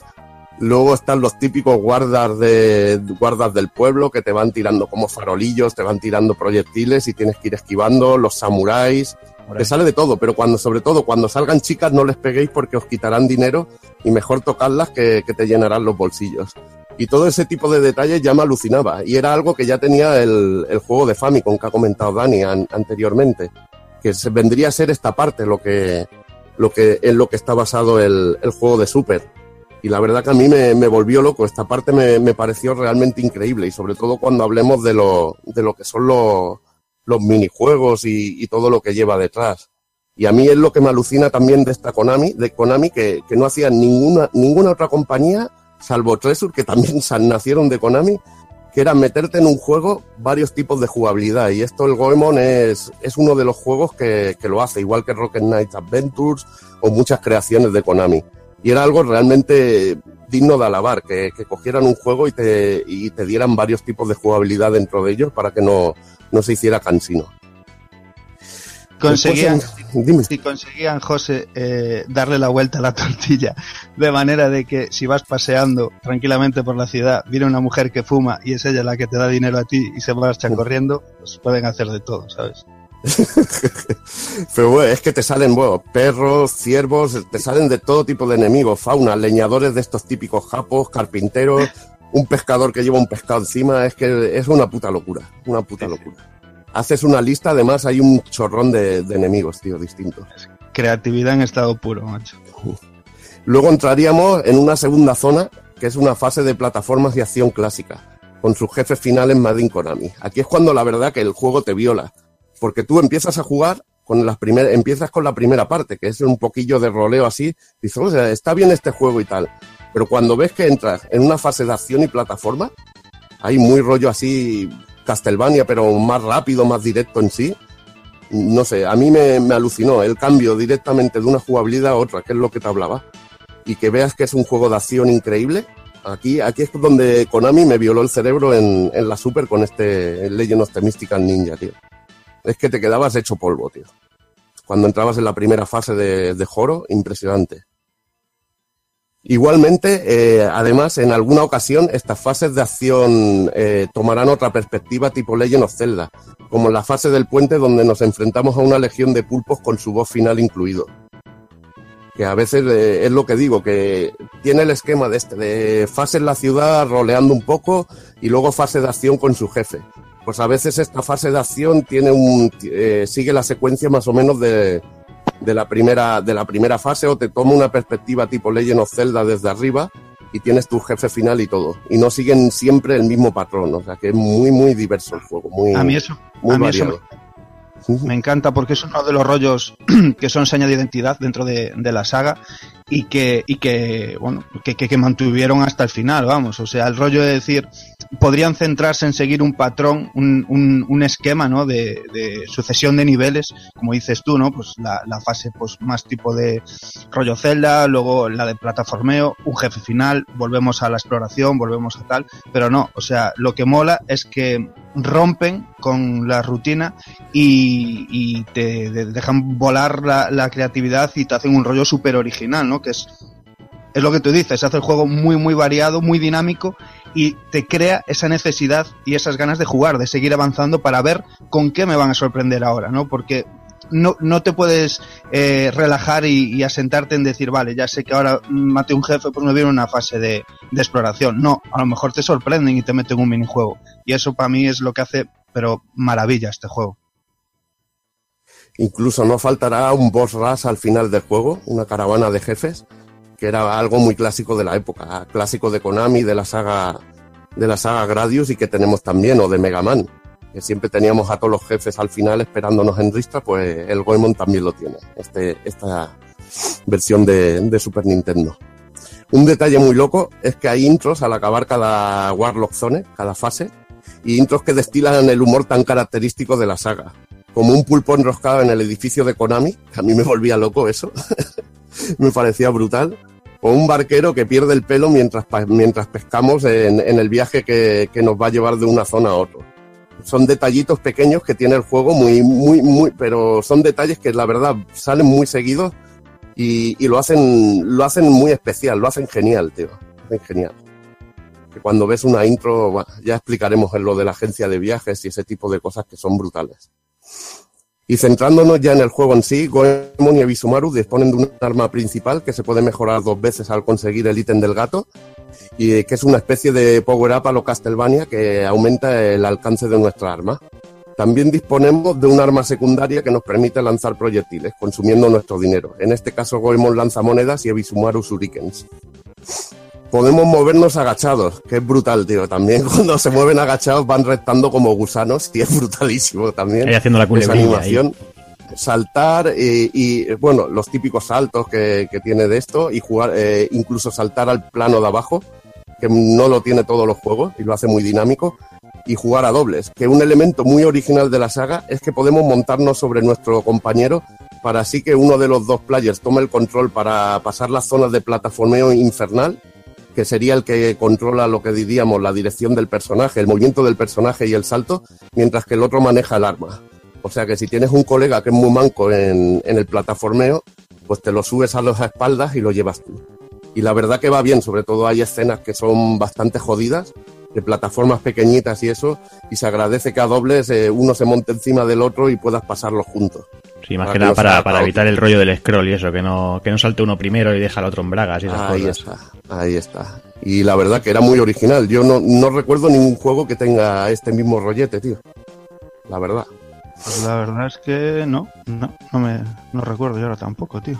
Y esto también es signo de identidad de la saga que lo podemos hacer en prácticamente todos los que son de plataformeo así y acción. También podemos entrenar en los dojos y conseguir cuatro ataques especiales para nuestros personajes denominados ataques de judo. Esto es la versión, la versión occidental. El primero de ellos nos proporciona una montura, en este caso un tigre para Goemon y una vaca para Ebisumaru. la verdad que, que mola un montón, tío, el spray de, del tigre y la vaca, son brutales. El segundo acaba con los enemigos en pantalla, el tercero nos permite volar con una capa a los Superman, es bastante útil, y el cuarto es un ataque especial eh, de varios golpes. Los ataques de judo consumen pergaminos que pueden soltar nuestros enemigos y necesitamos 10 para poder activarlos. También podemos rellenar energía en las tiendas y llevar ciertas ventajas que nos permiten resistir más impactos o tener energía extra. Al igual, en la parte estilo exploración nos atosigan todo tipo de personajes, que es lo que hemos dicho. Que, que es lo que comentaba, desde los rateros de dudosa sexualidad a jabalí, leñadores, todo tipo samurái, ninjas que... todo tipo de diseño ninja, las chicas y bueno, que hemos explicado y bueno, que es, bru- es- es uno de los elementos que, que también era muy, muy genial. Es un juego larguete y por desgracia no hay batería para, graba- para grabar y usaremos un sistema de password para poder continuar la partida. Eh, como hago- la ocasión lo merece eh, y creo que, que no sé, hay que, hay que nombrarlo, es que este juego estaba plagado de, de tiendas llenas de minijuegos y, y otro tipo de, historias que podemos encontrar en Goemon. Y creo que es, es guapo un poco explicarlo para que veáis la variedad que tiene el puto juego. Es que es brutal, tío. Es brutalísimo. Tendríamos las tiendas de comida, que dependiendo de lo, de lo que pagues recuperarás una porción de energía más pequeña o grande. Las tiendas con ítems como sandalias, armaduras o bombas, que, te permite, pues bueno, comprar una armadura que, que aguante más impactos, porque bueno, el juego tampoco es, es realmente fácil y va bien que tengas esa, esa protección extra. Luego tenemos las posadas, que es donde podemos tomar un descanso para recuperar energía y según lo que paguemos podemos dormir en el suelo, en una, en una cama pequeña o en una de lujo. Con una secuencia de esas que es, que es el puto humor de el puto humor de Goemon, tío. Y que ahí vuelve otra vez, ¿no? Me- Quiero recordar que, que Bisumaru salía ahí en plan en plan cutre siempre y Goemon siempre salía en plan bien, ¿no? Como, como lo de la vaca y todo eso, que, que bueno, que, que- le, que le da ese contrapunto, ¿no? Eh, eh, Goemon sería personaje serio y Bisumaru es el que el que Está pilla todo, perdido. ¿no? Las locuras. Luego tendríamos la sauna, donde pagando 100 monedas nos curaremos del todo y puede que, que dentro de la sauna Bisumaru se tire algún que otro pedete. Mejor, chaval. Es, que es el puto amo, tío.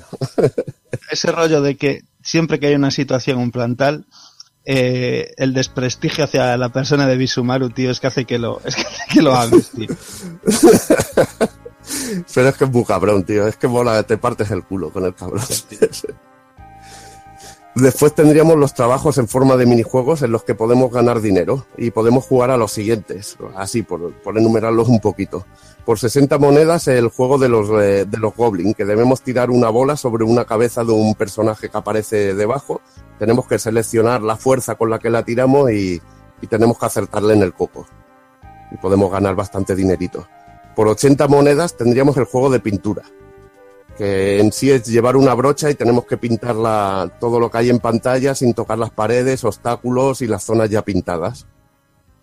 Luego por 100 monedas tendríamos el típico juego de los topos, el clásico en el que tenemos que darle con un mazo en la cabeza. La verdad que muy cachondo también. Y por 100 monedas también tenemos el juego de concentración, en el que podemos jugar contra la máquina o el, o el segundo player, y es el típico jue- juego de hacer pareja de, de cartas al descubrirlas. ¿no? Tenemos que ir haciendo parejas y se van y vamos sumando puntos. Para que veáis, esto simplemente son los- lo que diríamos los trabajos para ganar dinero. Y ya hay una variedad que te cagas para irte divirtiendo mientras vas jugando a lo que sería la, la historia principal. Y luego hay otro montón para, para fundirte ese dinero. Ahí está, ahí está, que ahora los explicaremos. Luego también para ganar pasta tenemos las casas de lotería. Aquí como el juego fomenta un poco la ludopatía, pero cosa mala. Y compraríamos un billete por 100 monedas donde escogemos el animal, una letra de la, la D y un número. Y hay un premio de, consolación que siempre ganas de 50 monedas, siempre recuperas algo de dinero. Otro de 200 si acertamos una parte del billete y el premio gordo de 1000 monedas que es bastante jodido de sacar, pero bueno a veces la suerte te, te puede sonreír. Luego otro que me volvió loco también por la manera en que lo, que lo hicieron, tío, que eran las carreras de caballos. Brutal. Donde apostaremos por la primera y segunda plaza y podemos hacer apuestas múltiples de, de 10 monedas. La verdad que muy, muy loco el juego también de los caballos. Luego tenemos el juego de dados, que es a lo, al estilo Yakuza, de las casas aquellas de apuestas típicas que salen en, en todos los animes, donde te sale un tío que va vestido en ropa interior, lleva, como digo yo, una toalla, lo Jin Saotome. y se tiran tres dados donde apostamos si saldrán más de 10 o menos. Y podemos apostar de 10 a 3.000 monedas. Una locura. Hay Konami apostando fuerte por la ludopatía, ¿eh? Ya sabéis de dónde viene lo de los digo, pachincos. ¿eh? Pero ahí con el rollo, rollo japo total, tío. Sí. Luego tenemos el laberinto, que solo sale en la primera Warlock Zone y es un minijuego que usa que usamos primera persona, como los juegos de rol así antiguos, con sprites hechos. Así, en el que podemos encontrar diversos tesoros. Y jugar cuesta 100, 100 monedas. Para que veáis la, locura de que solo metemos el minijuego en una tienda que hay en la primera, en una, bueno, en un, en un local que hay en la primera fase. Ese tipo de locuras es que es lo que hacía grande este juego. Luego tenemos uno de mis favoritos, que es el concurso de preguntas, que está en eh, la tercera fase y se nos preguntan cosas muy fáciles sobre el juego y podemos ganar fácilmente 200 monedillas. Lo curioso es cómo te lo presentan, eh, como una especie de cápsulas que van subiendo hasta arriba y, es muy loco, tío. Está, la verdad que muy con el sentido del humor de Goemon, muy, muy cachondo, como está presentado. Y luego lo que decía Jordi, que para fundirse la pasta tenemos los juegos arcade, donde nos podemos gastar 100 monedas, y en este caso hay, hay tres juegos principalmente. Tenemos el de hockey, que es el clásico juego de hockey de disco deslizante, que podíamos encontrar en los salones recreativos, que cogíamos una base redonda y se lo teníamos que devolver para meterle gol al, al contrario, y se puede jugar uno contra uno. La verdad que muy divertido también. Luego teníamos el Tear Down que es un clon de Arkanoid, simplemente, pero también muy divertido. Y luego, luego la puta fumada del juego, que cuando ves esto, Konami te vuelve a violar la, la cabeza, te reviola la cabeza. Que es que, que te encuentras el puto Gradius, tío. Poco más que decir. eh, el, momento, oh my, oh my fucking god, del, del puto juego, eh, en el que Konami lo dicho, te reviola la mente. Y te mete el primer nivel del Gradius hecho a la perfección. Mejor que, que cualquier versión del juego, prácticamente. A nivel musical y esto. Es que es mejor que el Gradius 3, cojones, tío. Sí, es sí, brutal. es brutal. Aquí, lo dicho, pones esto, digo, hostia, voy a jugar, hostia, Gradius, tío, ¿qué dices? ¿Qué dices? Y te piensas que va a ser una versión así, no, no, una versión a los 16 bits brutal, tío. Una auténtica animalada. Sí, sí, ¿no? Y hablamos, hablamos de Shenmue, que todo esto lo tiene muchos años atrás, pero es que en el 91 Konami ya hizo todo esto, o sea, Sí, sí. y en una, y en una puta Sí, es una Super. Nintendo, o sea, es que estamos hablando de, de- de- de arquitectura bestial, o sea, es alucinante todo, todas las posibilidades que te da, que te da Goemon. Y luego, luego hay que decir la dificultad que conlleva esto, porque programar tantos tipos de jugabilidad, minijuegos y todo eso eh, requiere mucho esfuerzo y todo meterlo en un cartucho de 8 megas, tío. Que yo pienso que siempre antes se hacía un aprovechamiento de, de memoria que no era normal, tío. No era normal. Ani- Animal, tío, animal. Sí. Tú, Date cuenta que es lo que acabas de decir. O sea, solo, solo el, el hacer la música y todas las mecánicas y meterte el Gradius, aunque sea la- solo la primera pantalla, pero es que, joder, la programación de juego sí las tienes que hacer, ¿no? Y las rutinas y todo. Es una pasada. ¿no? Y es que está, ya te digo, que si te lo hacen en un cartucho como juego independiente, te lo compras, tío.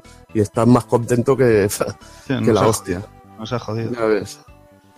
Después tendríamos el dojo, donde aprenderemos las técnicas de judo. Contar que entrenar nos costará cuatro barras de energía y nos costará unas cuantas monedas aprenderlo. Cada dojo nos entrenará en alguna técnica determinada. También tiene su escenita cachonda, con el Goemon saltando ahí a la comba, entrenando y sudando, y es muy, muy cachondón también. Para que veáis, mecánicas también del Goemon que pueden heredar juegos como No More Heroes, que eran rollos de estos del entrenamiento y cositas así que es la verdad que, que este juego tenía de todo.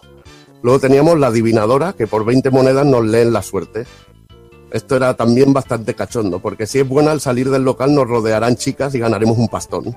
Veremos que salen un montón de tías, las tocaremos a todas y ganaremos un dinerazo.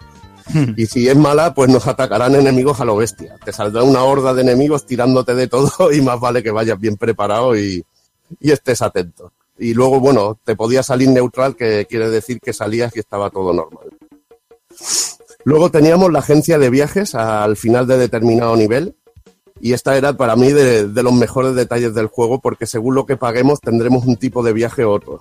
En el más barato íbamos en una bañera que no y Ebisumaru nos perseguía encima de un tiburón, tío, que yo me partía el culo solo de ver esto. Y, podíamos ir en, yate o incluso en un barco rollo Titanic según lo que pagáramos.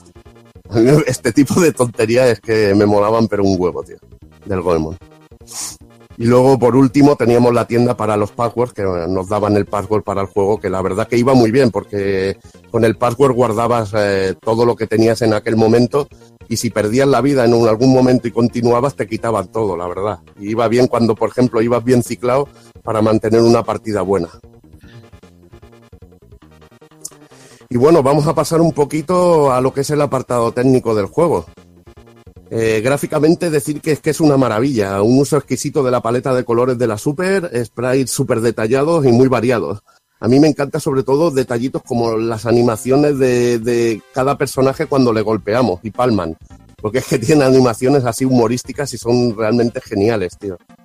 Por ejemplo, hay una, un- una fase que hay como una hay como un puente así que da, que da al vacío, que da sobre el mar, y te salen enemigos que se cuelgan allí y van a putearte, pues tú los tiras abajo y los ves caer por, por detrás, tío, y es súper cachondísimo. Y todo ese tipo de detalles es lo que hablábamos, con, con 8 megas, tío, todo aprovechado, pero de una manera bárbara, tío. Algo realmente alucinante. También se usa el, el modo 7 para algunos jefes, que era también muy clásico en, en la primera jornada de juegos de, de Super Nintendo. Y la verdad que lo usaba muy chulo, como lo podía usar Castlevania, a una animación de una cara gigante así que nos ataca, que está muy bien hecha, tío, la verdad. Luego decir que en la fase, un detalle que a mí me encantaba es que en las fases tipo RPG eh, hay detalles como que el fondo del escenario varía en cada capa. Vamos pasando de una capa a otra y, por ejemplo, si empezamos en la primera y estamos en el mar, veremos el mar al fondo, pero si pasamos a la segunda ya vemos montañas y, la, y las tiendas por la, o la ciudad por la, por la que hemos pasado. Y simplemente ese cambio es un detallito que es chorra, pero que si te das cuenta dices, joder, el mimo con el que ha trabajado esta gente, tío. Realmente detalles increíbles.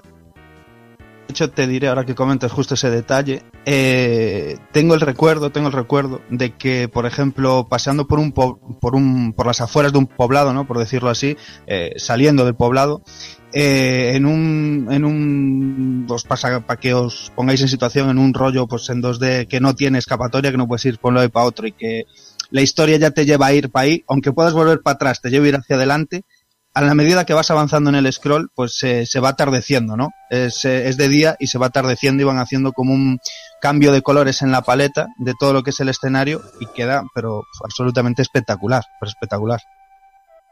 Y bueno, hablamos de los tipos RPG, pero es que en los niveles normales pf, te encuentras todo tipo de virguerías también, rotaciones de escenario con plataformas y una variedad realmente espectacular. Que también eh, en los juegos siguientes que hablaréis después, que hablará Dani, que hablaré también de Goemon 3 y hablaremos de Goemon 4, se llega a superar lo que hace el primer Goemon, pero es que ya para el año que es y, la primera jornada de los juegos de Super es, es un juego top, es un juego top, pero de, aquello, lo dicho, de, de la mejor Konami.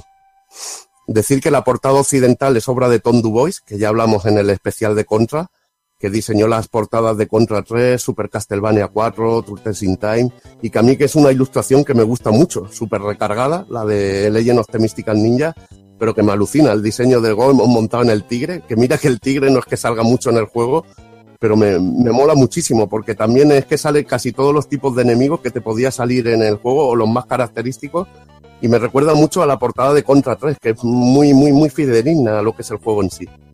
La verdad que muy chula. Es de las pocas veces que casi a veces prefiero la portada, la portada PAL a la, a la japonesa. De hecho, a mí solo me pasa, ahora a mí solo me pasa con Konami, ahora que me lo para pensar, porque Super Castlevania 4, Sí, eh, con- contra 3 y esta yo creo que son de las que de las que pasan el, el listón de occidental a La de. Turtles in Time ya es a tu gusto, porque dices, joder, el- una, una es la animación así de la serie, que está muy chula, pero es que la portada PAL también mola un, un huevo, tío. sí, sí. mola mucho. No sé, Konami el, se, man- se manejaba fino Konami para esto también. el señor Tom Dubois, la verdad que era un, un artistazo, tío, es un artistazo. Musicalmente es sensacional, con composiciones de Harumi Hueco, famoso por su trabajo en los juegos musicales de Konami, y que también trabajó en Turtles in Time. Tiene un sonido especial el juego. Se puede definir, yo lo, bueno, lo definiría como sonido Goemon, usando melodías muy pegadizas y, y sonidos o instrumentos muy, muy japonés, una japonesada, a- hablando así.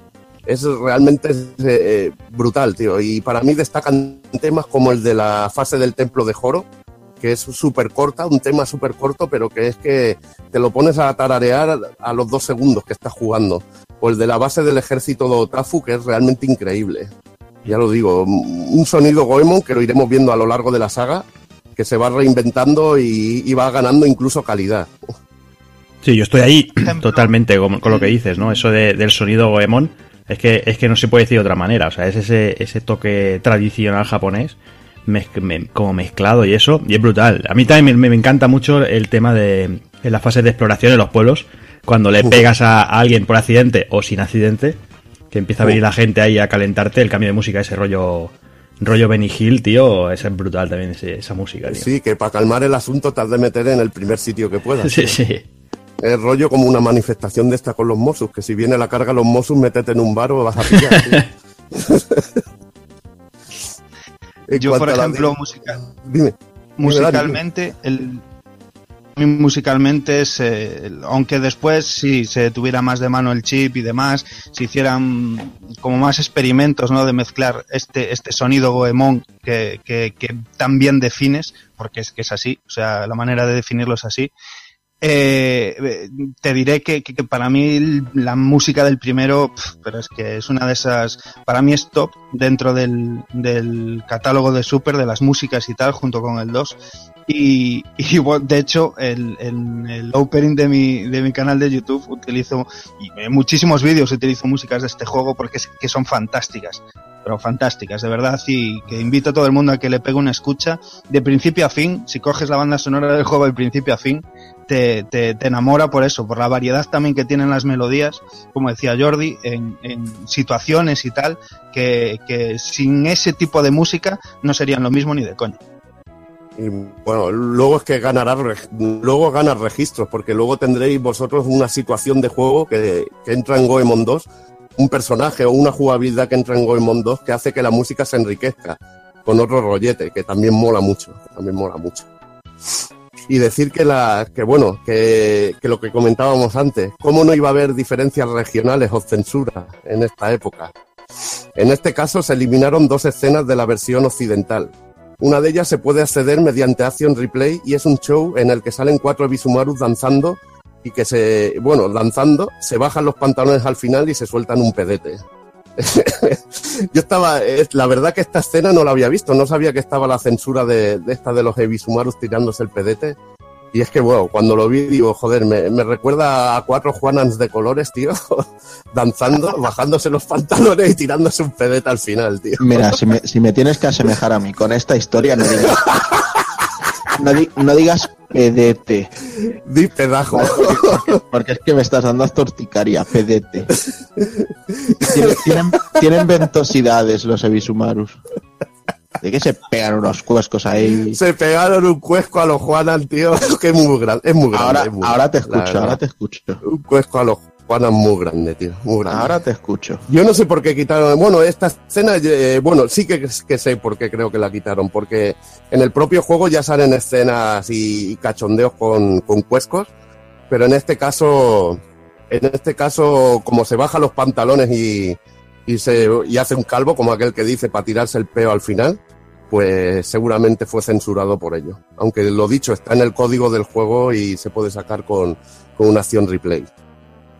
La otra escena es mucho más normal que la cortaran porque consistía en un striptease que hacía una Jason, que bueno, que lo único que hace es un poco enseñarte el hombro por desde la parte, desde la espalda, pero bueno. Eh, supongo que no querían que la muchachada se, se excitase y bueno, cosas de la época. Eh, No era una nos escena a bastante- cascar una paja con esto. Sí, no, no creo, tío, pero es que Por eran eso, por eso. cosas de capulleces de, de la censura nintendera de la época, de sobre todo en Occidente. Pero bueno, Bueno, mola- escena típica. Con los personajes vosotros, ¿eh? la escena. Dime. Vosotros, que yo en aquella época la imaginación hacía milagros, ¿eh? Y bueno, veías a, los a los de este, a Goemon y a Bisumaru ahí, todos emocionados ahí, ahí viendo la cenilla, pero nada.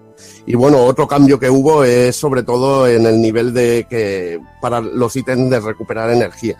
Que en el juego Japo eran las típicas bolas de arroz y en este caso se sustituyen por hamburguesas y trozos de pizza. Y nada, es un pequeño cambio que se hizo por el rollo occidental. Que la verdad que cuando ves las pizzas y la hamburguesa no es que peguen mucho con la, con la estética del juego. Es de esas cosas que dice, ¿y esto? bueno, por último que decir que cuando descubres una saga con un juego así es que ya te enamoras y ya lo sigues a muerte hasta el final de los días. A partir de aquí me empezó la enfermedad Goemon y he, te- he tenido, bueno, mm, salvo juegos antiguos, a partir sobre todo de, lo que es el este Goemon, he seguido la saga como un loco y fan absoluto de por vida. Espero que algún día Konami se acuerde, vuelva, vuelva a hacer eh, o vuelva a ser creativo, algo que no creo que pasará, y, y vuelva a hacer un juego de, de este calibre y con el cariño con el que hacían los Goemon, porque aquí, a partir sobre todo de este juego, nace lo que sería el equipo Goemon de Konami. Y es cuando se empiezan a hacer juegos de acción y plataformas y con todas estas mezclas de minijuegos de, de este personaje. Para mí un juego de Super que todo el mundo ha de jugar, al menos este que está en inglés, al menos disfrutarlo. Y los demás que vamos a explicar de acción también lo debéis hacer. De hecho, Mirachi se obsesionó que Bisumaru se convirtió en su modelo de hombre a seguir. Hombre, lo tengo como. Lo, es mi nick de, del Xbox Live, Ebisumaru. Ebisumaru Forever, tío. Pues nada, dos añitos nada más tuvimos que esperar para recibir el que quizás sea, bueno, considerado por, por muchos el mejor Goemon de la saga, por lo menos en, en cuatro más un títulos que eh, se publicaron en Super Famicom. Bueno, en este caso, pues publicado solamente en Japón eh, en, diciembre del 93 con el título Gambare Goemon 2 Kiteretsu Shogun Maginesu título que se puede traducir el rollo de como vamos Goemon, el extrañísimo general McGuinness. Ah, esta es una de las razones un poco por, por la que, como comentaba ahí Alex, eh, eh, la mayoría de, de- de nosotros, hasta quizás más avanzado, ¿no? El más entrado a lo mejor hacia finales de los 90, que llegó más implantado lo que es la emulación, eh, capacidad para descubrir un catálogo, ¿no? A través de un ROM set y demás. Perdió la pista este personaje y que desde ese lanzamiento del 91-92 barra 93 aquí en Occidente del, del Mystical Ninja, pues eh, no hasta la época de Nintendo 64 no se volvió a saber de él. Pero, o sea, ahí estaba haciéndose, pegándose sus, sus juegazos en, en Super Famicom durante todo ese transcurso. Sí, Y el, este el, de, el, de, el de Game Boy tampoco salió, ese no salió PAL, ¿verdad? Eh, no, salió PAL de Game Boy, uno de, bueno, hacía un poco a la época también del primer lanzamiento de Nintendo 64. Vale, vale. Es, que ese, por ejemplo, tampoco le dolió. Eh, eh, que comentamos, ¿no? El rollo de mm, pedazo de juegazo, pero pedazo de juegazo que nos perdimos por aquí y que, bueno, ahí, aquí estamos para, para ponerlo en su sitio y para, para darle visibilidad. Vaya, vaya.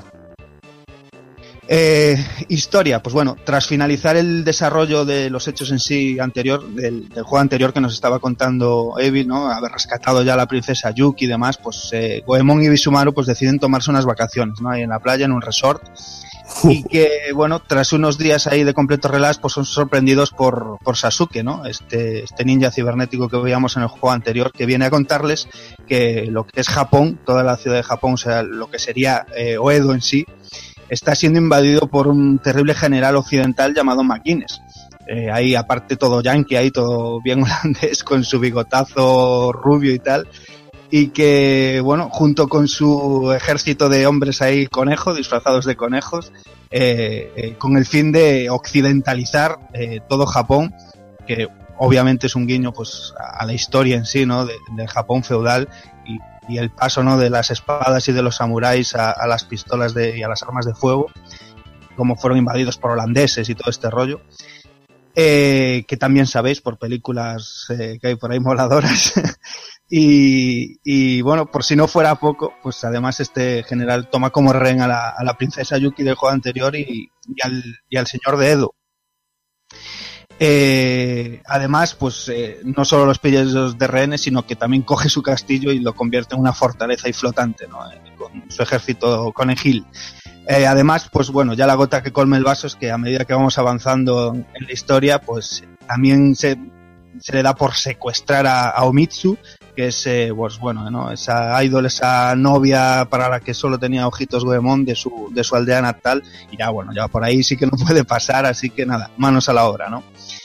En cuanto a lo que sería personajes en sí, pues bueno, obviamente nos encontramos de nuevo con nuestro prota, con, con Goemon, y, y con su inseparable compañero Ebisumaru.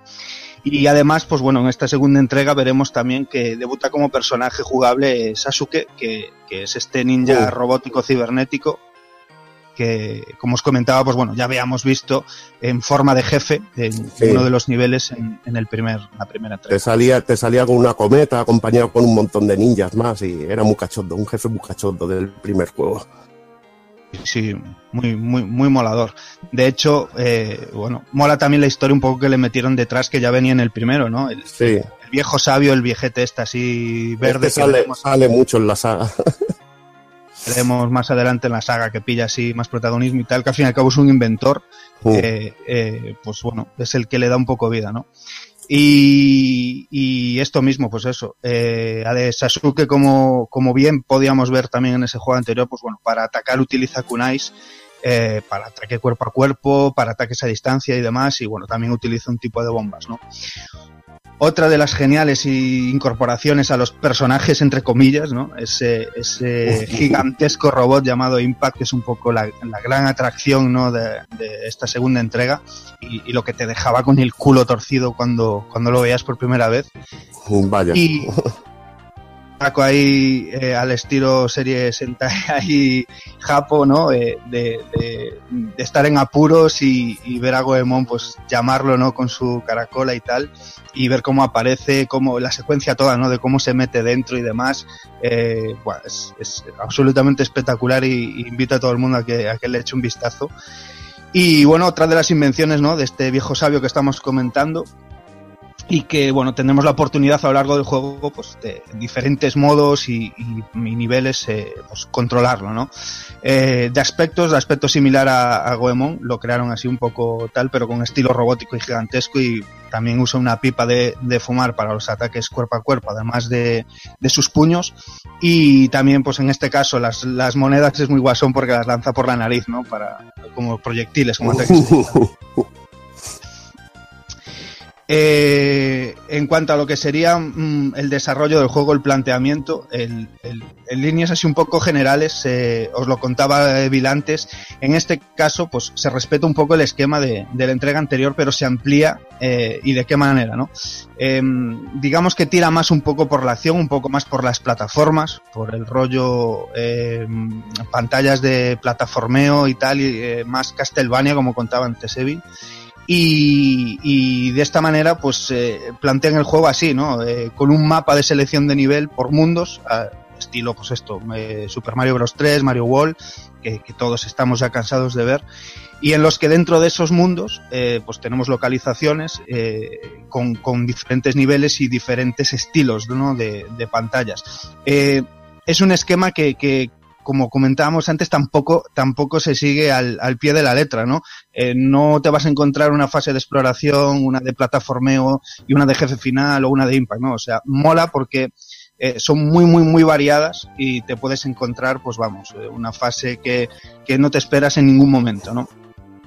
Eh, en este caso, pues bueno, tenemos eh, las típicas ciudades que cambian un poquito respecto al anterior porque eh, Evi os contaba que teníamos que ir peleándonos con todo ese tipo de fauna del mundo Goemon que salía por los niveles y, y no te dejaban en realidad purular tranquilo, ¿no? Por esas, por esas pantallas porque tenías que ir zurrándoles eh, porque obviamente era un nivel más.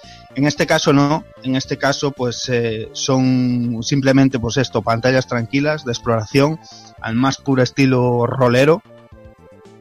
Pues bueno, eh, podemos suministrarnos de ítems para mejorar la defensa, la vida y todo esto, eh, ya que hay tiendas y todas estas cosas que os conté antes Evil, y que mm, también podremos dormir, eh, comer para recuperar la, la- vida, como os cuento, guardar partida en esta ocasión sí, a través de, la pila que, que tenía el cartucho, que, que el anterior os recordamos que era a través de password. También tendremos pues multitud de fases de caminos hacia niveles secretos dentro de los propios mundos, ¿no? Según por dónde acabes una de las pantallas, eh, puedes em, eh, acabar con, con, un nivel nuevo o en otro nivel. Y, bueno, eh, jefes finales, un castillo final ahí a los a lo Super Mario. también en la mayoría de los mundos hay como un, un castillo final que con diferentes secuencias y donde obviamente él nos esperará un, jefe final ahí dentro de ese castillo o una de estas fases que, que ahora comentaremos con el Robot Impact, ¿no?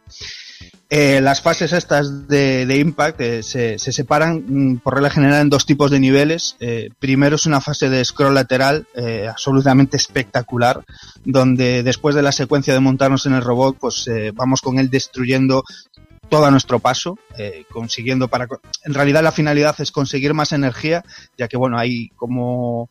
eh, pues mm, diría plataformas, pero en realidad son como impedimentos, ¿no? Hay pues como baches, partes donde el terreno es más elevado y demás que tenemos que ir saltando y a la vez pues ir atacando los enemigos que nos van viniendo y cuanto más destruyamos, más casas, más construcciones, más de todo podamos destruir, mejor, ¿no? Porque nos, nos aumentará la vida y, y ganaremos pues eh, bombas, ¿no? En forma de ataque. Em, eh, vez acaba esto, pues es, un- es una fase que vemos en primera persona dentro del robot con un uso exquisito ahí de, de, de pecho gráfico de la Super y que bueno la verdad es que representa bastante bien eh, lo que sería la profundidad no y, y un poco pues un juego de en, en first person por decirlo Uh. así y que bueno pues esto dentro del robot pues eh, nos enfrentaremos a otro mecha también así Brutal. parecido a nosotros y, y que es epiquísimas y que es espectacular no Brutal, Eh. brutal, tío.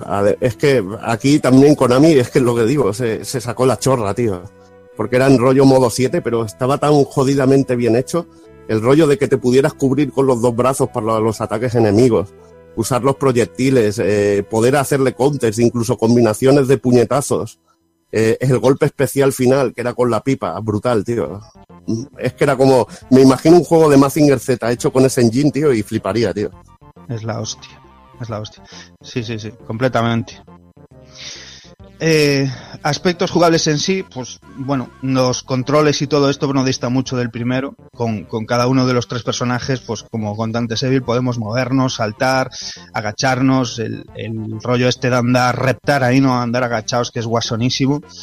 Y que ahora que lo estoy pensando, no recuerdo. Eh, ¿Tú te acuerdas? Te voy a mandar ahí un marrón, José. Uh. ¿Tú te acuerdas si en el primero se podía saltar y golpear hacia abajo?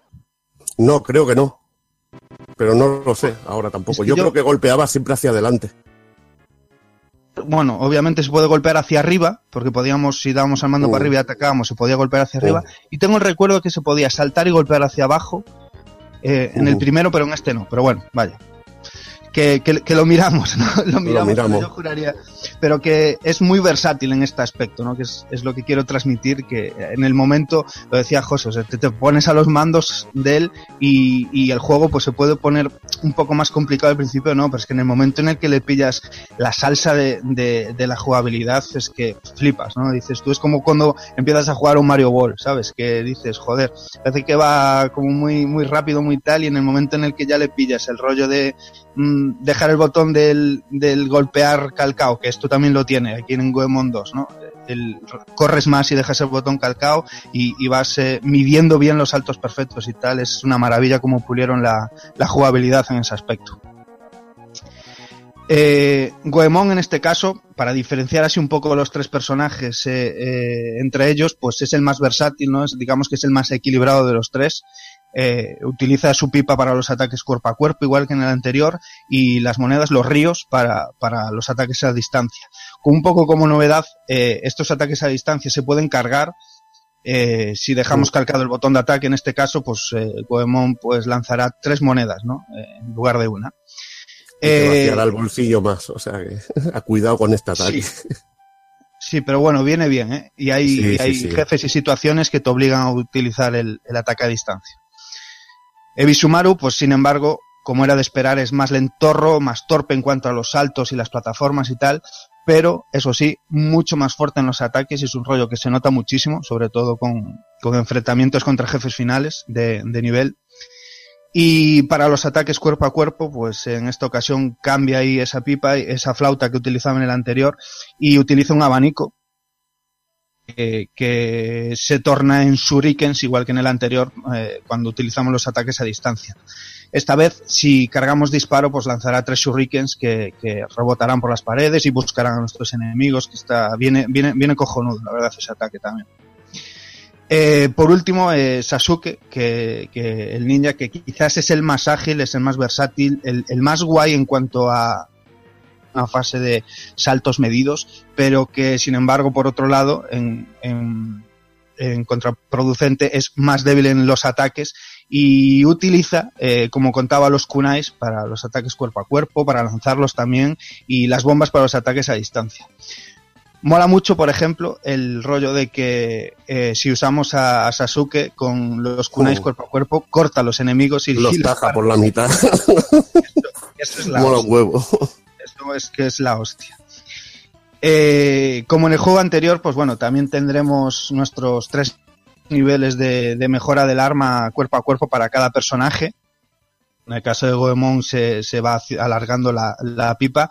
Eh, le cambiaron un poco el rollo en el, en el estado, en el tercero, en el más fuerte, que en el anterior era así una especie de yo-yo. Y aquí, pues bueno, es una pipa igual, pero con una cadena. Eh, se, se alarga, ¿no? La cabeza de la pipa. Eh, Bisumaru, pues esto, tiene el, el- el abanico se hace más grande ahí en plan dorado y, y Sasuke pues lanza los kunais, ¿no? Eh, otra de las incursiones también eh, eh, en este título pues es esto, ¿no? En estas algún, en alguna de estos niveles de, de plataformas, ¿no? De acción mm, tan, tan multitudinarios que veremos que está plagado el juego de ellos, eh, tendremos como una especie de vehículos monturas mecánicas, por decirlo así, porque es que, vamos, o sea, el nivel, el nivel de variedad dentro de ellas, pues, es- es- y, de, y de locura también es, es increíble, ¿no? Podemos, podemos ir eh, montados, pues esto, en un ratón con ruedas, Un ratón con ruedas es brutal. eh, que en un dispara por el hocico. Es que es, es una locura. En una especie de mecha de sumo, eh, es que en un samurái, eh, bueno, es que, joder, de verdad que es una auténtica barbaridad. Eh, mola mucho también que ahí están, obviamente, perfectamente eh, situados, ¿no? El, el punto donde los cogemos o tendremos que robárselos a nuestros enemigos. Viene un enemigo montado en él Mm. tenemos que ser hábiles para no golpear la montura porque tiene una vida, ¿no? Tiene un nivel de golpes y golpear solamente al enemigo que va sobre él para robarla, montarnos en ella y, y avanzar lo que queda de fase. Y, y por otro lado, comentar también que están perfectamente diseñados los niveles, es decir, si, si llevas la montura te va a ser más fácil, ¿no? El, el desarrollo de lo que te queda de nivel. Pero Mm. si la pierdes, eh, tú caminando de por sí también te lo puedes pasar. Las vas a pasar putas, pero te lo puedes completar, ¿no? Ese rollo de grandeza del Konami. que ahora estaba mirando que no, no había comentado una cosica, que bueno, en, lo, en, lo, en el primer Goemon te salió un Tanuki al principio de, la, de, la, de las fases y te daba algún consejo, hablaba contigo, y, y sin embargo el Tanuki aquí pasa a ser el, lo que es el final de fase, que le pegamos una hostia y nos llena de monedas, que el Tanuki siempre aparece en, lo, en los Goemon también. Está. Es, le iba a comentar de ahí más para adelante, pero ya, ya lo Sí, cuentas lo tú. tenías, yo pensaba que no lo tenías, digo, mira, a mí se me ha olvidado lo del Tanuki. No, no, lo niveles. lo tenía en mi cerebro porque es recurrente también en, en el Mm. resto de la saga, que, que como dices eso, a partir de ahí pues sale al final, lo rompemos y nos da monedas, y que curiosamente en el primero pues en, en plan búho, ¿no? Eh, Sí. Ahí contándote, contándote consejillos al principio. Tanuki con su estatua de, de, de Tanuki Japo para que todo el mundo le ilustre con su huevada ahí, con su bolsa Sí. marsupial bien grande como Dios manda y, y- vamos, recurrente por Konami en general y, y- y dentro de esta ambientación tan, tan, tan, tan japo, ¿no? Como comentaba antes, pues eh, en estas visitas a los poblados, pues podremos gastar eh, todo este dinero que vamos consiguiendo al, al matar enemigos. eh, eh, podemos gastarlo pues en diferentes ítems que nos facilitarán el transcurso del juego, ¿no? Podemos comprar pues esto, cascos, armaduras, comida extra, etcétera, ¿no? Eh, lo tenía el primero aquí, creo que está un poco mejor implementado. De hecho, tenemos armaduras y tenemos cascos. Y curiosamente, eh, no digamos que nos dan un toque extra, ¿no? Sino que cuando recibimos, si llevamos equipados un casco, si recibimos un impacto por la cabeza, estará ese toque extra que nos daba el casco, pero si lo recibimos en el cuerpo, lo perdemos de la vida igualmente que, que- que es un detallito molón. Eh, pues por regla general también llevamos tres barritas de vida, mm, podemos extenderlas hasta cinco y este tipo de detalles, ¿no? Tenemos también el servicio de, de viaje rápido eh, a otras localizaciones, a otros pueblos que hayamos visitado, eh, posadas para dormir y, y recuperar vida, aparte de hacerlo comiendo, podemos recuperar vida en, en, los spas, ¿no? En los baños públicos. Eh, que de hecho bueno, también tiene pues, situaciones muy guasonas, ¿no? Como, como pasaban en el primero, de a veces Goemon se confunde y se mete en el de las tías y cosas así, y se pone todo guasón, pero de repente se da cuenta de que las pavas tienen todas barbas, ¿sabes? Y que no Y bueno, o sea, esos típicos momentos de humor mmm, dentro de la serie, ¿no? Además, pues bueno, también tendremos multitud de viviendas eh, que podremos entrar y visitar y que, bueno, donde los habitantes nos contarán sus historias, sus paranoias, lo que está pasando en ese momento en esa localización, ¿no? Y donde, curiosamente, aquí entra uno de los guiños que a mí más me molaron, eh, pues podemos ver a viejos amigos de la compañía, ¿no? Como Spaxter, como Simon Belmont, como la piloto del Twinbee, el prota de Snatcher, eh, vamos, o sea, hay, hay bastante, Pastel. la verdad. Pastel se llama la piloto del Twinbee. Del Wimby, que es el rosa. Twinbee, efectivamente, que es el, el rosita. Y, y, vaya, o sea, uno de esos típicos detalles. Capcom lo hacía mucho, pero Konami cuando lo hacía, lo hacía bien también. A lo bestia. A lo bestia. Eh, por otro lado, pues bueno, tendremos seis mundos, eh, con una media de unos 6, 7 niveles por mundo. Eh, esto recuerdo que no, no cuentan todos, ¿no? Con un desarrollo por igual. O sea, que son dentro de cada nivel, pues esto, te puedes encontrar a lo mejor dos poblados o en otro mundo te puedes encontrar solamente un poblado y, infinidad de fases de acción o fases más de exploración. Eh, la jugabilidad yo diría que, bueno, estábamos ahí antes, antes de empezar a grabar, pues hablando de, de si era difícil, si era menos complicado y demás, eh, este, el 3, el 4 y tal. Eh, yo diré que es bastante difícil si te pones eh, así hoy en día, así en frío delante de él. Tienes que pillarle mucho esta salsa, ¿no? De, de los saltos, de cómo se controla y, y, demás, que al principio puede costar un poco, pero ya digo, que, que, que te haces muy rápidamente el control y sí, pero igualmente, o sea, hay, hay fases que son hijas de puta más no poder. O sea, de aquellos elementos y plataformas móviles y demás que están puestos para, para joderte y, y, que, y que si bien el juego tiene continuos infinitos, que bueno, tú tienes tus dos vidas y demás y puedes mmm, llenarte de ítems y de rollos que te mejoren, ¿no? Y que te faciliten el transcurso de fases, contra dos plataformas caes y te jodes, esto va así, ¿sabes? Uh. Y empieza desde el principio. Eh, tendremos estos típicos elefantitos blancos a mitad de fase, que, sí. que si cuando los recogemos, pues esto sería un checkpoint. Y sí que si, aunque perdamos, aunque eh, nos salga la pantalla de Game Over, volveremos a empezar ahí, ¿no? Eh, por el medio de los niveles, eh, que lo comentaba antes, eh, depende de qué ruta cojamos o en los niveles de poblados hay pasadizos secretos y demás eh, que nos llevarán a fases extra dentro de, los propios mundos, eh, que, que, es genial, es una de esas cosas que he hecho mucho de menos hoy en día, que son ese tipo de secretos que le metían ahí gratuitamente a los juegos. Y bueno, eh, no hacer un walkthrough en sí, de, de desarrollo, ¿no? De todo lo que es el, título, pero bueno, sí de que destacar alguna de las fases con momentos más brillantes y, y más épicos como, como, algunos enfrentamientos contra los jefes, que, que, vamos, es esto, te deja la boca abierta. Hablábamos del principio de cuando ves a Impact por primera vez, que es absolutamente increíble cuando suena la música, cómo lo llama, la secuencia de animación y demás, y, ver cómo cambia el juego, ¿no? Como el juego torna y, y, que de estar jugando en plataformas, pues esto se cambia a, a, a un juego ahí masivo en primera persona, de golpear, muy bien realizado, cuando los impactos son mmm, súper contundentes, eh, vamos, es, es, es, brutal, ¿no? La fase en la que lo controlas, de por sí a Impact, rompiendo el pueblo, notas que es ahí todo denso, todo pesado, está, está genial realizado. Eh, como jefes, pues bueno, recordar un poco el de la pelea de sumo, que, que es uno de esos uh -huh. detalles de si, si completas el nivel montado en el mecha de sumo, eh, te mides ahí eh, contra otro de tu calibre ahí en un tatami y tal, y es a, empujones, rollo onda, pues a tirarlo fuera del tatami. y o el enfrentamiento con Cyber Kabuki, que es un, enemigo bastante recurrente dentro de, de, la saga, un Kabuki japonés, pues en este caso es rollo Cyber ahí, en plan Terminator, completamente.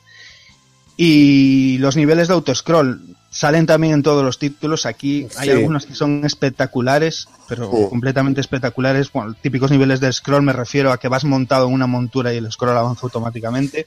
Pues aquí hay uno que es de un dragón que es un espectáculo. O sea, El del dragón es brutal. En el, en el primero era como una especie de rueda gigante que van montada encima de ella. Pero el del dragón es que es muchísimo más chulo, tío. Mucho más chulo.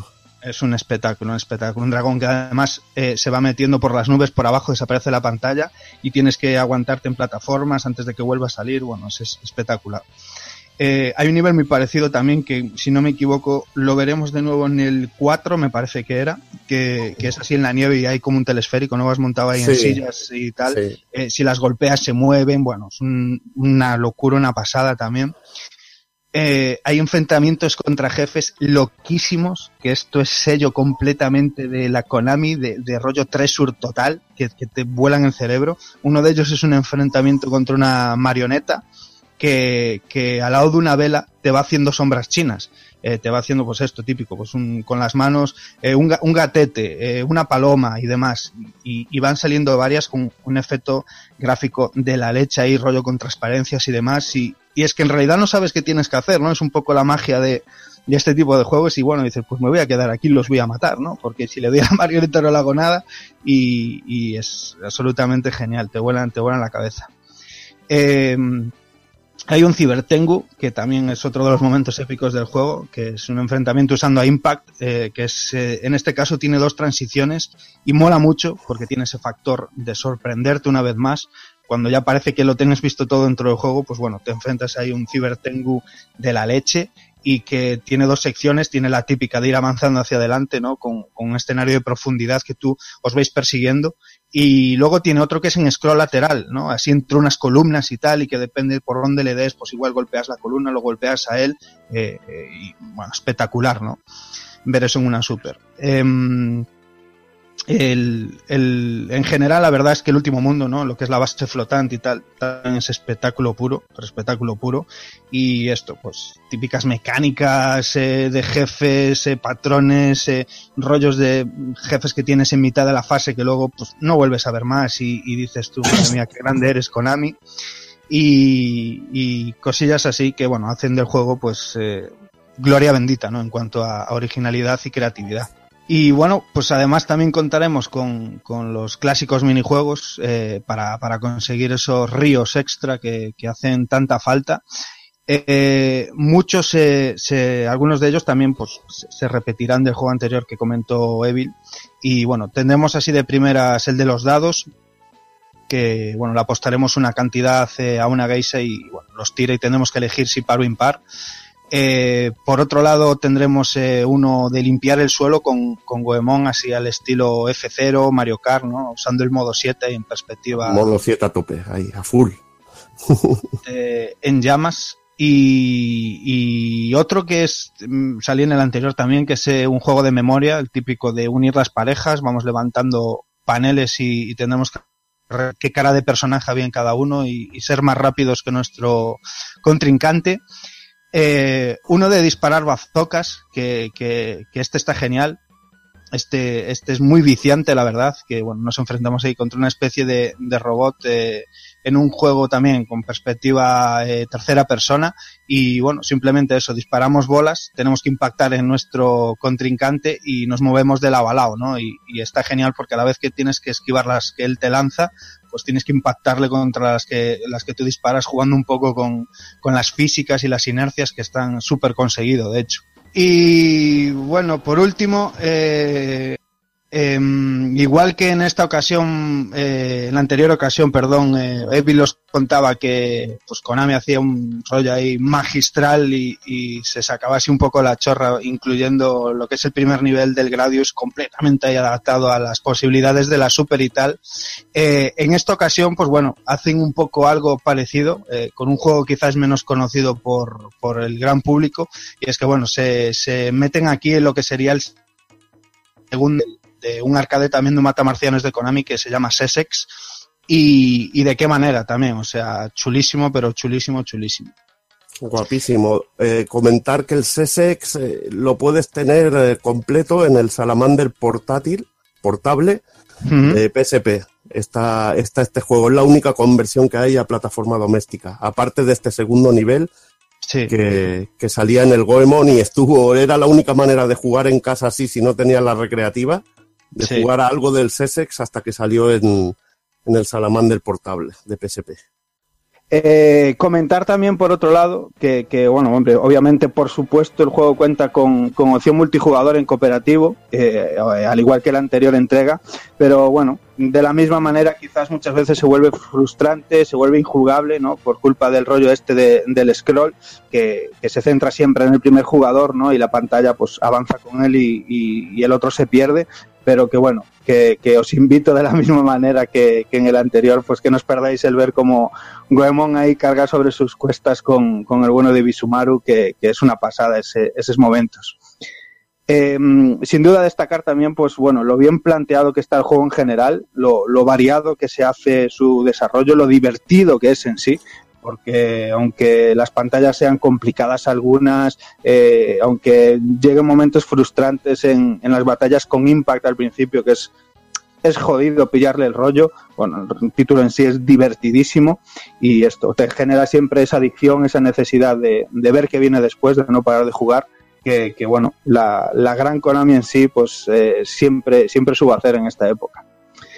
Técnicamente, eh, en cuanto a cómo se ve en cuanto a gráficos, la verdad es que el juego evoluciona muchísimo con respecto al, Oh. al- a, su pre- a su predecesor. Eh, eh, sprites mucho más grandes, más detallados, escenarios mucho mejor realizados. Y es que, bueno, tan solo hay que ver en sí el, el- cambio del sprite ¿no? en nuestro prota o, las increíbles fases de Impact destruyendo todo a su paso. Eh, mm, todos esos detalles eh, pues mm, destacan mu- muchísimo con respecto a lo que veíamos en el anterior. El anterior quizás también el uso de colores así un poquito más pastel y en este es mucho más intenso, con más contraste y demás. Además, pues también utiliza muchísimo ¿no? todo lo que es la potencia de la Super y, y tendremos pues buenas raciones de transparencias, de uso del modo 7, rotaciones, scaling y, demás maravillas gráficas ¿no? con las que con las que fliparnos. Y, todo ello, pues aderezado con, un magnífico apartado artístico que, si cabe, la verdad es muy, muy importante eh, eh, lo que es el, el, diseño artístico dentro, de, mm, dentro del juego en sí, porque, bueno, eh, marca un, un, punto de inflexión eh, lo que sería en la saga, porque, bueno, estos diseños eh, que, vemos aquí en Goemon 2 eh, nos acompañarían eh, a lo largo de, de, toda la saga, aunque cambiaran un poco el estilo gráfico y tal, lo que es el apartado artístico, la manera de diseñar a, a los personajes, Goemon y mm. compañía, los enemigos y tal, pues bueno, de aquí en adelante pues es el estilo que gastarán las entregas de 64, de Play 1 eh, y bueno, obviamente es muy, muy importante. Ahí está, el diseño sí es parecido, y aunque bueno, con, con, con, lo que tú dices, que cada plataforma pues le da su toque. Y por ejemplo, mm. el primer Goemon que salió en la Play 1 hace también ese retoque de sprites y los hace más chulos, aún si cabe. O sea que sí. ya todo depende de, de, la plataforma, pero decir que aquí hace una evolución y se mantienen así en Super Famicom, con ese estilo mm. sobre todo de sprites, muy chulos, chulísimo. Igual que, lo, que los escenarios, lo que has dicho tú, el uso del color, los enemigos, estos rollo conejo, lo de que pudieras tajarlos, está todo lleno de detalle y hecho con una gracia realmente increíble. Mm. Y que comentábamos antes también eh, con, con en el, en el 4 y en el... A partir de aquí metieron infinidad de detalles, el, el, la oh. chorrada esta de dejar al muñeco parado y las animaciones que tiene oh. cada personaje, ese tipo de detalles completamente gratuitos. Eh, sí. bueno, un, un deleite de buen hacer, vamos. Y bueno, aquí ya creo que ya doblaron para este, ya doblaron los megas, que ya eran 16. Hmm. Sí, y bueno, falta, eso cuenta.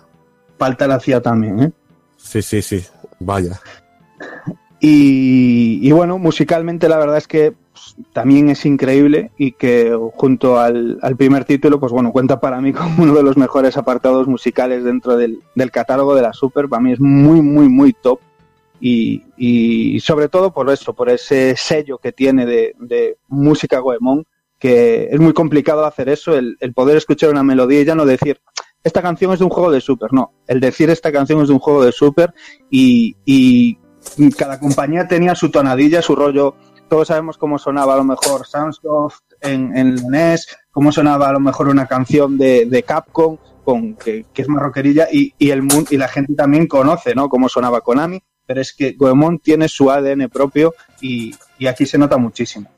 Además, pues bueno, la ambientación lo es todo y encontraremos melodías de, con, también basadas en folclore japonés y demás, pero bueno, aquí un poco grandioso es el, que se mezcla así con, ritmos, con rollos a veces de, jazz y demás, y, meten esas típicas tonadillas eh, pegadizas, que, es lo que siempre decimos, ¿no? que acabas tarareando, eh, pues porque se repiten, pero no se hacen aburridas, que es donde está la gracia, la grandiosidad de este, de este buen hacer componiendo. Eh, como compositores destacar a Kazuhiko Uehara, que estaba también en el, en el primer título, lo comentó antes Evil, y, y, bueno, en realidad en toda la serie de juegos de Goemon, por lo menos en Super, eh, clásicos como Gradius 3, Super Castlevania 4, Tomoya Tomita, que, tiene un buen papel importante también dentro del Konami Kukeja Club, y, adaptando las músicas del, del Castlevania Drácula X, el, el Round of Blood de PC Engine a, la versión de Super, o, ese mítico International Superstar Soccer Deluxe, que, tanto decíamos todo es el, nombre, el Deluxe ese, en la pantalla de título. Y, y, por otro lado también Nobuyuki Akena, que bueno, buen papel gasta también en juegos como los Parodios y los Twin B que, que salieron en Super.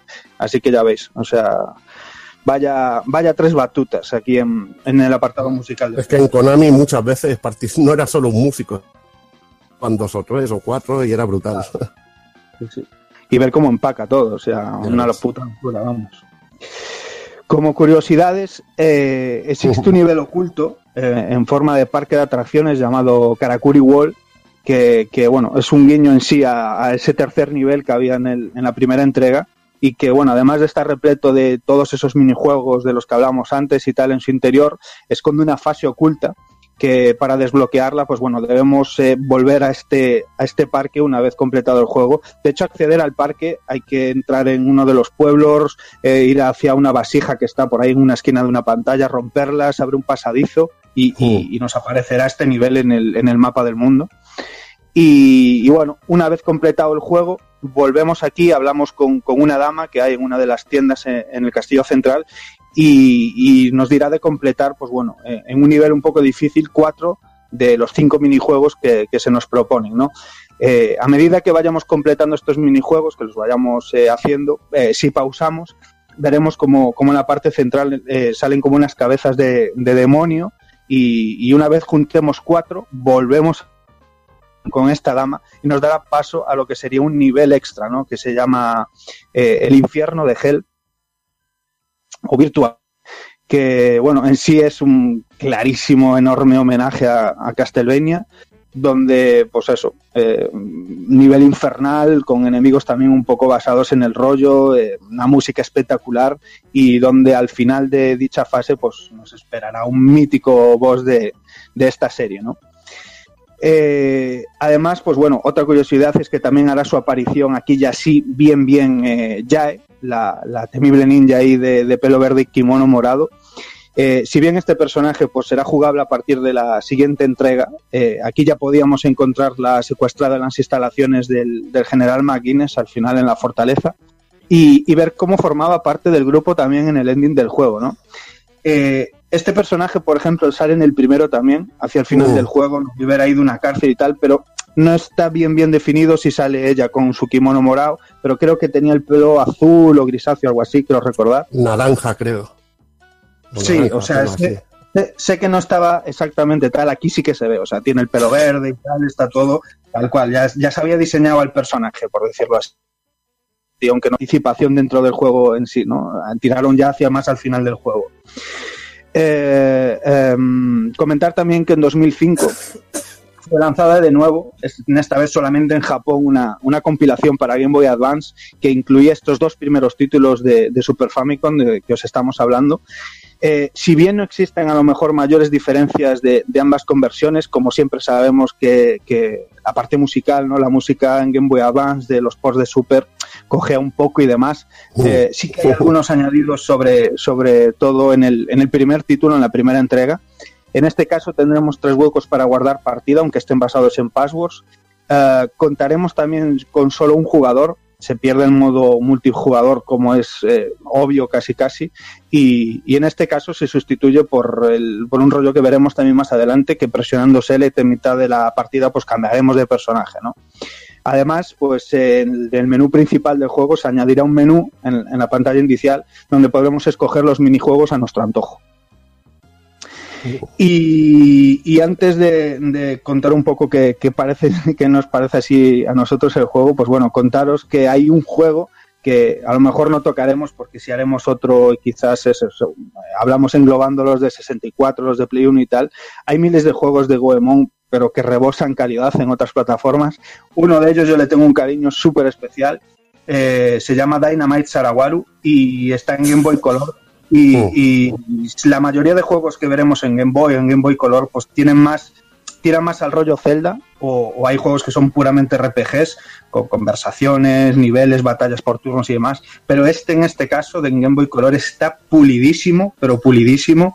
Y es un poco eh, este Goemon 2 trasladado a, a lo que sería la Game Boy Color eh, pero vamos, o sea, echando humo la Game Boy de cómo se ve y cómo se juega este juego y cómo se escucha y repletísimo también de variedad con los tres con los cuatro personajes ya eh, es un poco a caballo entre entre el 2 y el 4 por decirlo así y vamos que lo tenéis que probar. En vez de conejos nuestros enemigos serán gatetes cibernéticos y vamos o sea una auténtica joya que indispensable dentro de- del catálogo de Game Boy Una animalada, parece un juego de 16 bits en una consola de 8 bits. Está al nivel del Santae, que el Santae es buenísimo también en Game Boy Color, tío.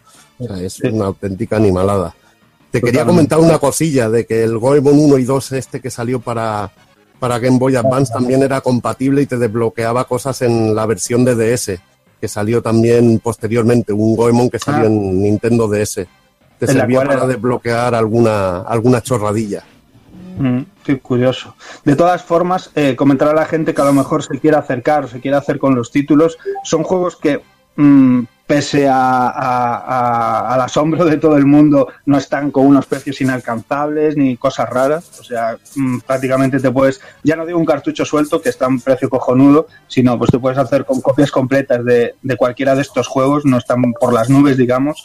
Y sin embargo, curiosamente, este juego de este, mm, este unificación de los dos títulos, el cartuchito de Game Boy Advance, sí que está caro de cojones. O sea, Sí, está caro, caro, caro.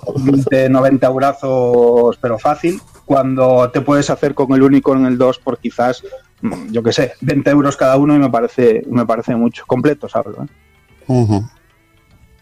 Bueno, y antes, antes de cerrar eh, este Goemon 2, eh, comentaros que, que, bueno, que, hace un- unas semanillas se empezó lo que era el pulpo reto el, del grupo de Telegram, que, que el amigo Optimus, eh, bueno, con la comunidad de Telegram hicieron un grupillo que se, bueno, se van a dedicar a hacer algunos vídeos cortos de juegos así un poquito retro y tal.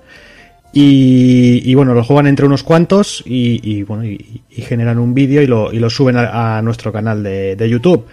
Eh, deciros que no sé si durante, bueno, cuando, cuando esté el programa o antes o un poquito después, eh, han jugado Goemon 2 y, ya está el vídeo preparado, con lo cual simplemente queda subirlo y que lo disfrutéis.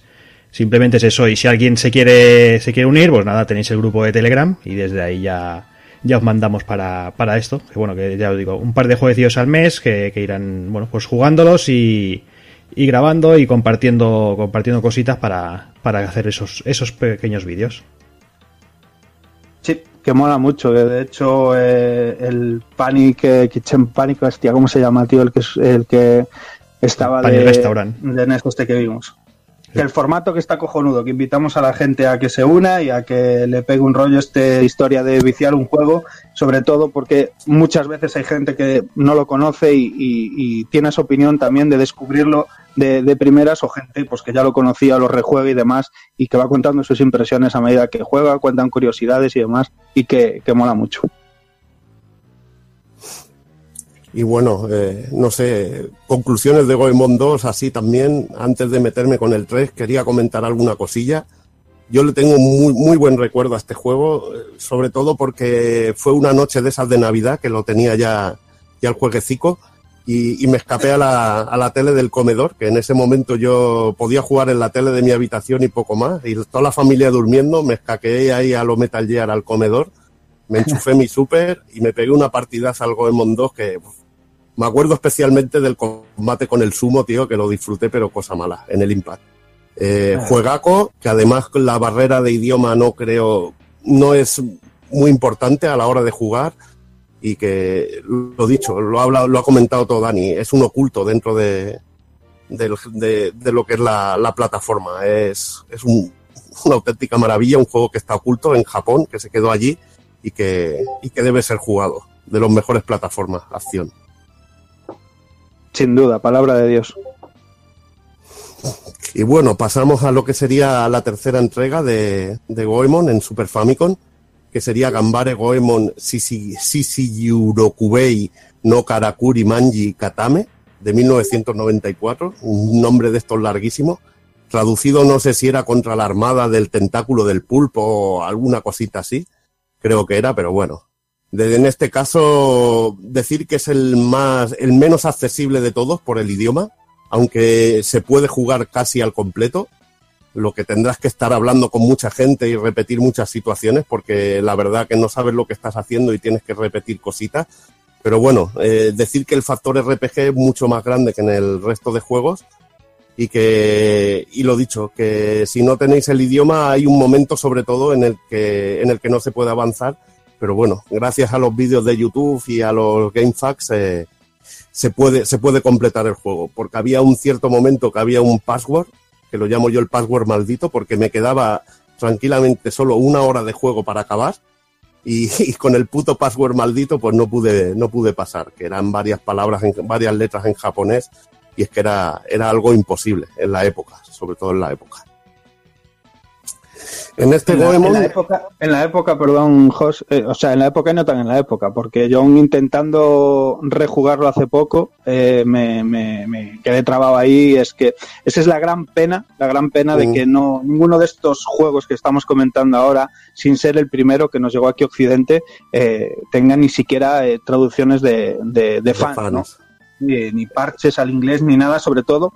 Me extraña mucho a lo mejor del 2 o incluso del 4, que tampoco es que tengan una salvajada de texto, es lo que tú dices, se vuelven jugables perfectamente, el idioma el, no es barrera ninguna, uh, pero sí que te pierdes a lo mejor todo ese humor, todo ese posto, todos esos detalles que tiene, que tiene la saga y que jode, la verdad, y pero que en casos como aquí, como en el tercero, te joden la partida, vamos, o sea, es, es inentendible. De a, apuntar que, por ejemplo, en el 2 hay mucho tiempo que hay una gente que está trabajando en un parche, pero que lo está haciendo a nivel enfermizo, rollo traduciendo todos los carteles, todos los rollos, eh, eh, gráfico a gráfico, y que, vamos, llevan, no sé, pero como siete, yo lo estuve siguiendo la pista, pero como siete años para hacer la traducción bueno. y, y, que aún no, y que aún no han acabado. Digamos. Es una pena, pero bueno.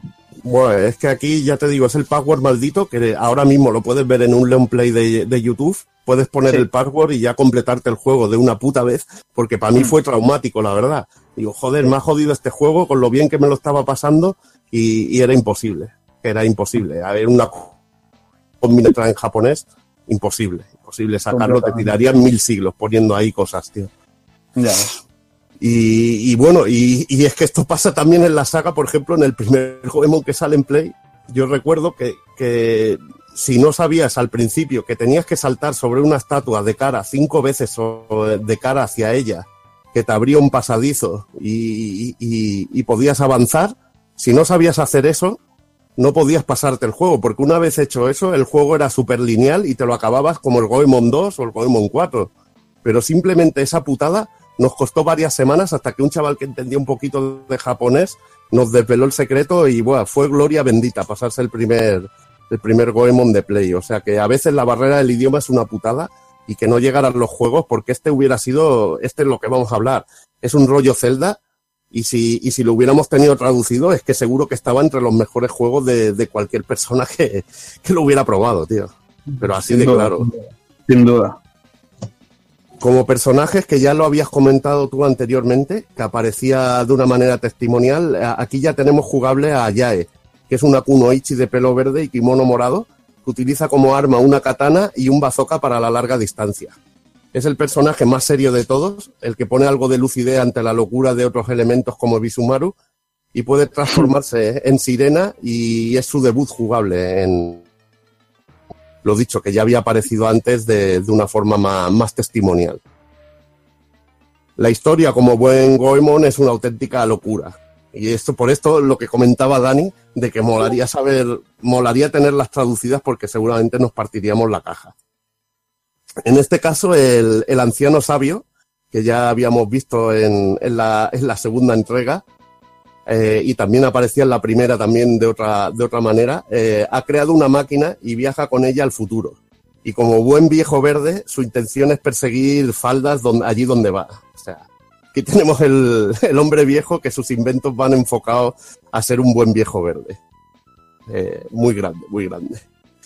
El sabio es raptado por Bisumaru, no confundir con Ebisumaru, que es un descendiente de, de este mismo, con su misma jeta, pero que en realidad es una monja francesa católica que está bajo las órdenes del malvado, del malvado Lord Yurokubei.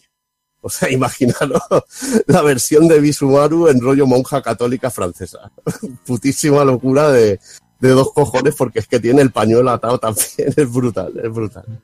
No, no, es que muy locos en Konami haciendo este puto diseño eh, con, con, toda su puta caradura. Es en plan, te lo pongo igual, pero le pongo un disfraz de monja, ¿sabes? Suerte, ven. Sí, sí, sí, pero es que es, es loquísimo. Eh, el Lord Yurokubei, el malo del juego, es una especie de kabuki pelirrojo con muy mala leche y estos crean el, caos en el Japón del futuro. Nuestros héroes, pues como siempre, deberán viajar eh, para acabar con estos planes de estos malvados, de una malvada monja católica francesa, deberán viajar en el tiempo a Nuevo Edo para acabar con ellos, con, con sus planes y, y toda la maldad que, que tienen encima. O sea, bueno, argumento de, de locura total. Como de siempre. hecho, te doy aquí un apunte ahora que cuentas lo de viajar al futuro y que, y que el viejo sabio, que es un, en realidad es un viejo verde, eh, la construcción del, del ninja este de Sasuke, del ninja cibernético, Sí. en realidad era para espiar mujeres y que a través de los, de los ojos ver la ropa interior, ¿sabes? Rollo ahí. Ahí, ahí. Es un objetivo muy noble. Es un grande, tío, es que es un grande. En cuanto a la jugabilidad, este Goemon 3 sigue el patrón de, una acción RPG o juego de acción de aventuras a lo Legend of Zelda, al Into the Past o el Story of Thor. Es lo que he dicho, que si lo tuviéramos en inglés lo tendríamos al nivel de los mejores. La particularidad y lo bueno, además que lo haría diferente, es que controlaremos a cuatro poderes y armas para superar diversas situaciones en un mundo que en este caso está totalmente interconectado. Aquí todo está conectado y, lo bueno, lo mejor, es que dentro de este mundo se conservan fases de acción y plataformeo en 2D como las de anteriores entregas, los momentos más brillantes, que a mí me dejó también cuando probé el juego, digo, hostia, es un rollete Zelda, me va a costar, pero cuando vi que había fases de, de acción, digo, hostia, hay que jugar a esto y hay que disfrutar de estas fases. Pues imagínate, te incitaba simplemente un juego que estaba en japonés, que no te enterabas de nada, te incitaba a jugar el que hubiera ya fases de, de acción en 2D. Era realmente brutal. Y luego, también lo mejor es que también, aparte de esto, eh, tendremos el, el retorno de Impact, nuestro mecha favorito, que también nos ofrecerá duelos intensos como los de Goemon 2 y fases de destrucción masiva, en este caso en un plano más cercano. En esta ocasión también molará ver a los mandos del Impact a los nuevos personajes. También la intro es brutal. No sé si, no, me- no me acuerdo de la intro del, del Impact del, del Goemon 2, pero la del Goemon 3 es que es realmente increíble, tío. Como coge, le- se pega un coscorrón en la cabeza y los tira todos dentro, tío. Es brutal, tío. Brutal. Lo mejor es que estos niveles están diseñados, bueno, los niveles de, de juego de plataformeo también 2D están diseñados para que vayamos usando a los distintos personajes y vayamos cambiando, que era lo que comentaba Dani. Lo de cambiar al personaje y llevar uno u otro, porque hay distintos elementos en el escenario, en las fases 2D que, que van, bueno, que, que hacen que tengamos que avanzar con uno o con otro. Como Goemon para engancharse a los bloques nazis, que bueno, que en realidad no son bloques nazis, sino que son los bloques con el kanji que se parece al de los nazis. A no, tengo aquí un apunte de Juanan. ¿Qué me decía el Juanan? Sí, el, el tema está en que el símbolo es eh, de, bueno, de todo el tema hindú, incluso antiguo, ah, más anterior, porque también es rollo sánscrito. Y bueno, la esvástica en, eh, inicialmente era un símbolo de buena suerte, que como bien has dicho, se adoptó por los nazis.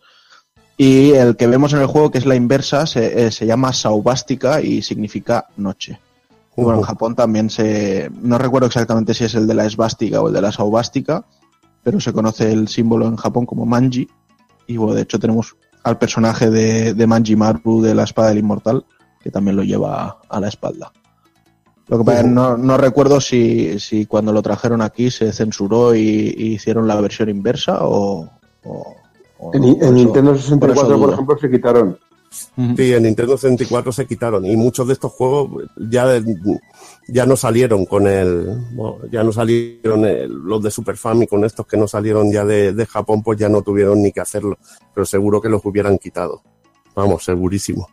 El otro día, mira, iba por la calle y me vi una pintada de la esvástica al revés, digo, hostia, mira, el cabeza hueca del nazi de mierda que no sabe ni cómo es su símbolo ha dibujado la, ha dibujado el del Goemon, tío.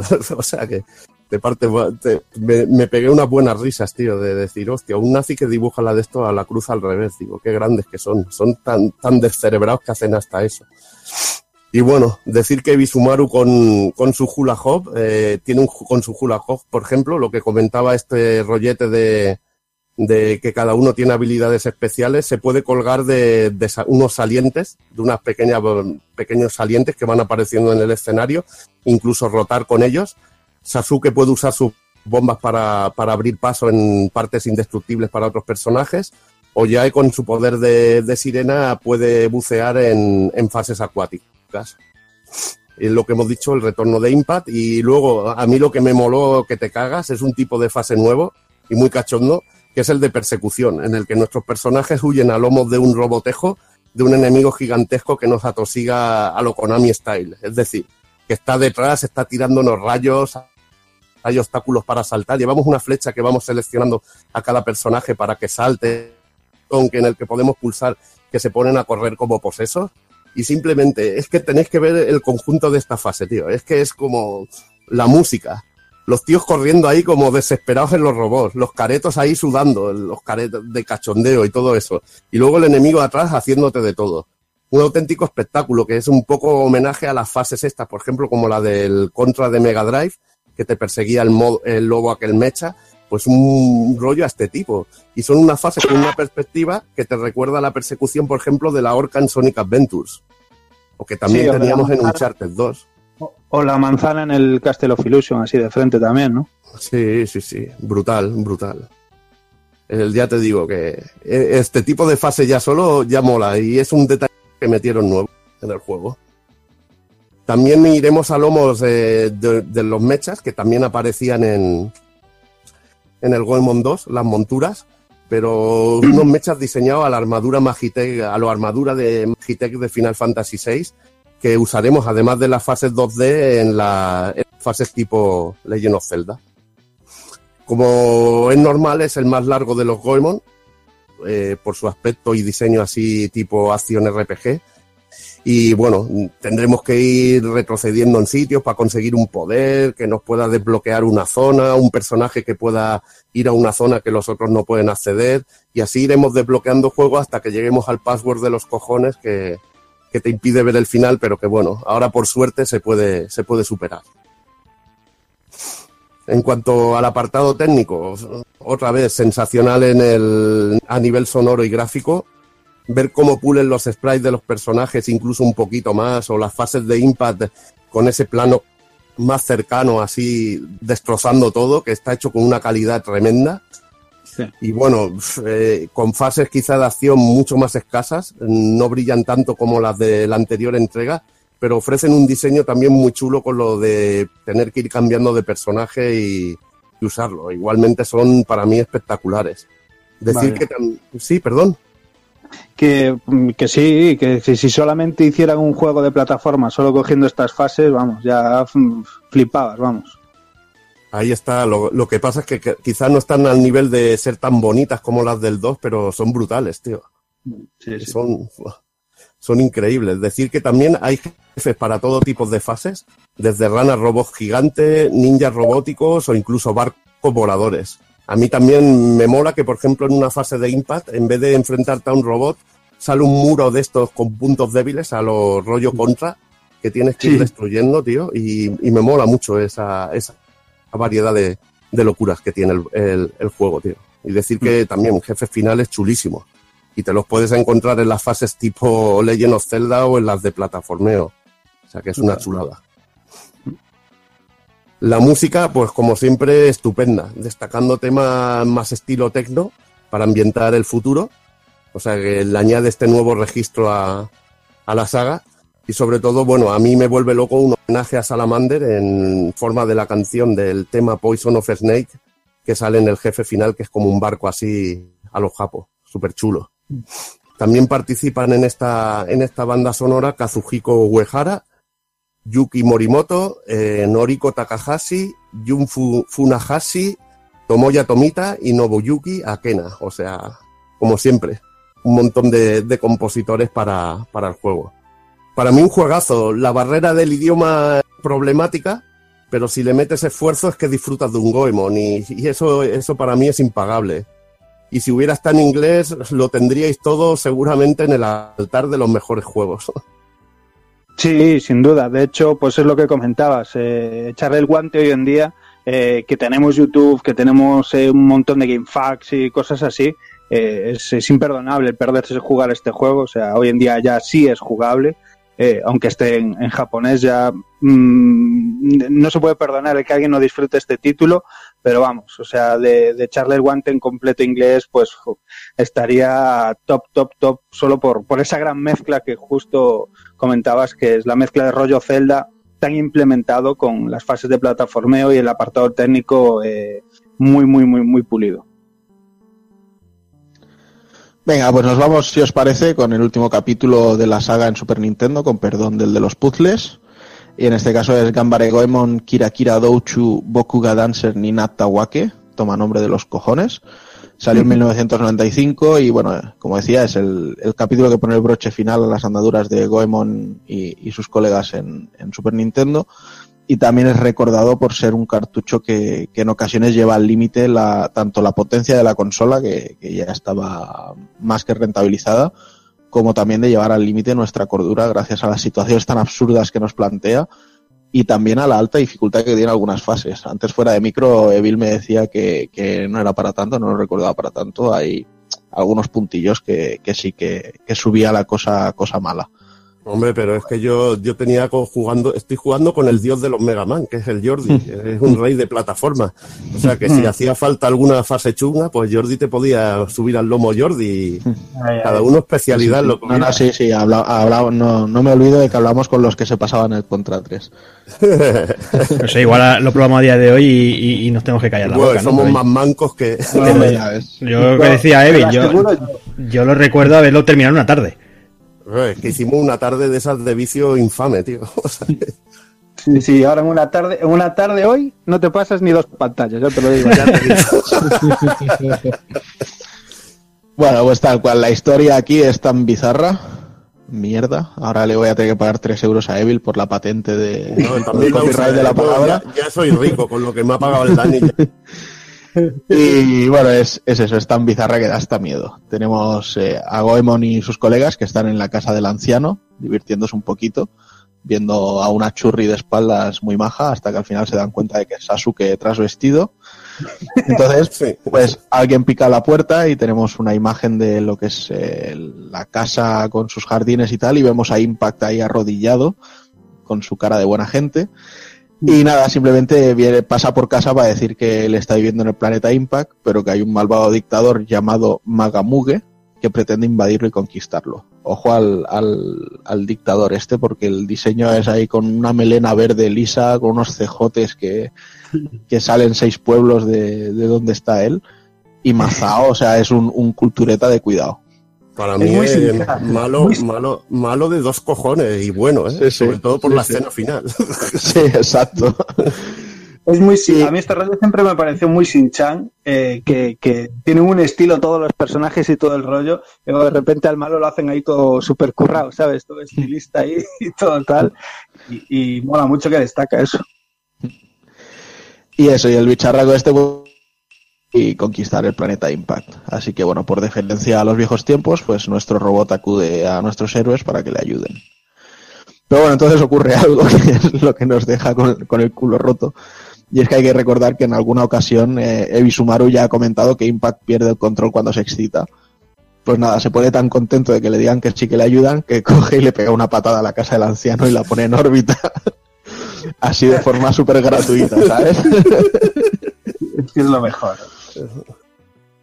Y nada, ahí, ahí empieza nuestra aventura en, el planeta Impact, más bien en sus cuatro lunas. Y aquí en esta entrega pues repiten Goemon, Ebisumaru, Sasuke y Yae como plantel de personajes principales. Y bueno, pues lógicamente cada uno tendrá que hacerse una de las lunas del planeta. Y, bueno, las jugaremos así de una forma que podremos ir intercalando. Eh, de decir, pues bueno, me juego un par de fases de la luna de Ebisumaru y luego me hago un par de Goemon para que no se haga tan, tan pesado, tan monotemático. Pero sí es cierto que luego al final pues podemos, eh, entramos ya en unas fases que, que llevamos al personaje que queremos y que podemos ir cambiando pulsando select. Goemon 4, bueno, es una amalgama de amor dedicado a los 16 bits, en el que no solo encontramos guiños y estilos de juegos que ya hemos explorado en, en las anteriores entregas de la saga, sino que gracias a las habilidades que tienen los personajes podremos tener zonas en las que no sepamos muy bien si estamos jugando a, a los Castlevania, como antes decía Evil con el primer Goemon, o incluso si estamos jugando a, a un clon de Strider, cuando, sobre todo cuando jugamos con Sasuke. Y bueno, no sé, ya os digo que es una cosa muy, muy fresca, con, con muchísimos matices y, y mucha variedad, y que vale mucho la pena. El problema en sí es eso, que la planificación es muy similar a la que ya tuvieron las otras entregas, y entonces todo el que no domine el japonés o tire de fax, pues las fases de pueblo las va a tener un poco jodidas, ¿vale? Las de scroll lateral no habrá problemas, pero las del pueblo sí. Porque las conversaciones y recados de estas últimas eh, plantearán la, la barrera del idioma porque hasta que no consigamos lo que necesitamos no podremos avanzar en, en, en las fases. Y además las habilidades y poderes y demás de los personajes los generalmente los vamos en- eh, consiguiendo en, en misiones en los poblados. Como os decía, pues De hecho, de hecho te digo que, que aquí también es un poco putada el rollo del idioma, justo por eso, porque aparte em, no te dejan continuar, es en plan, o haces esto o estás jodido que de aquí ya no pasas.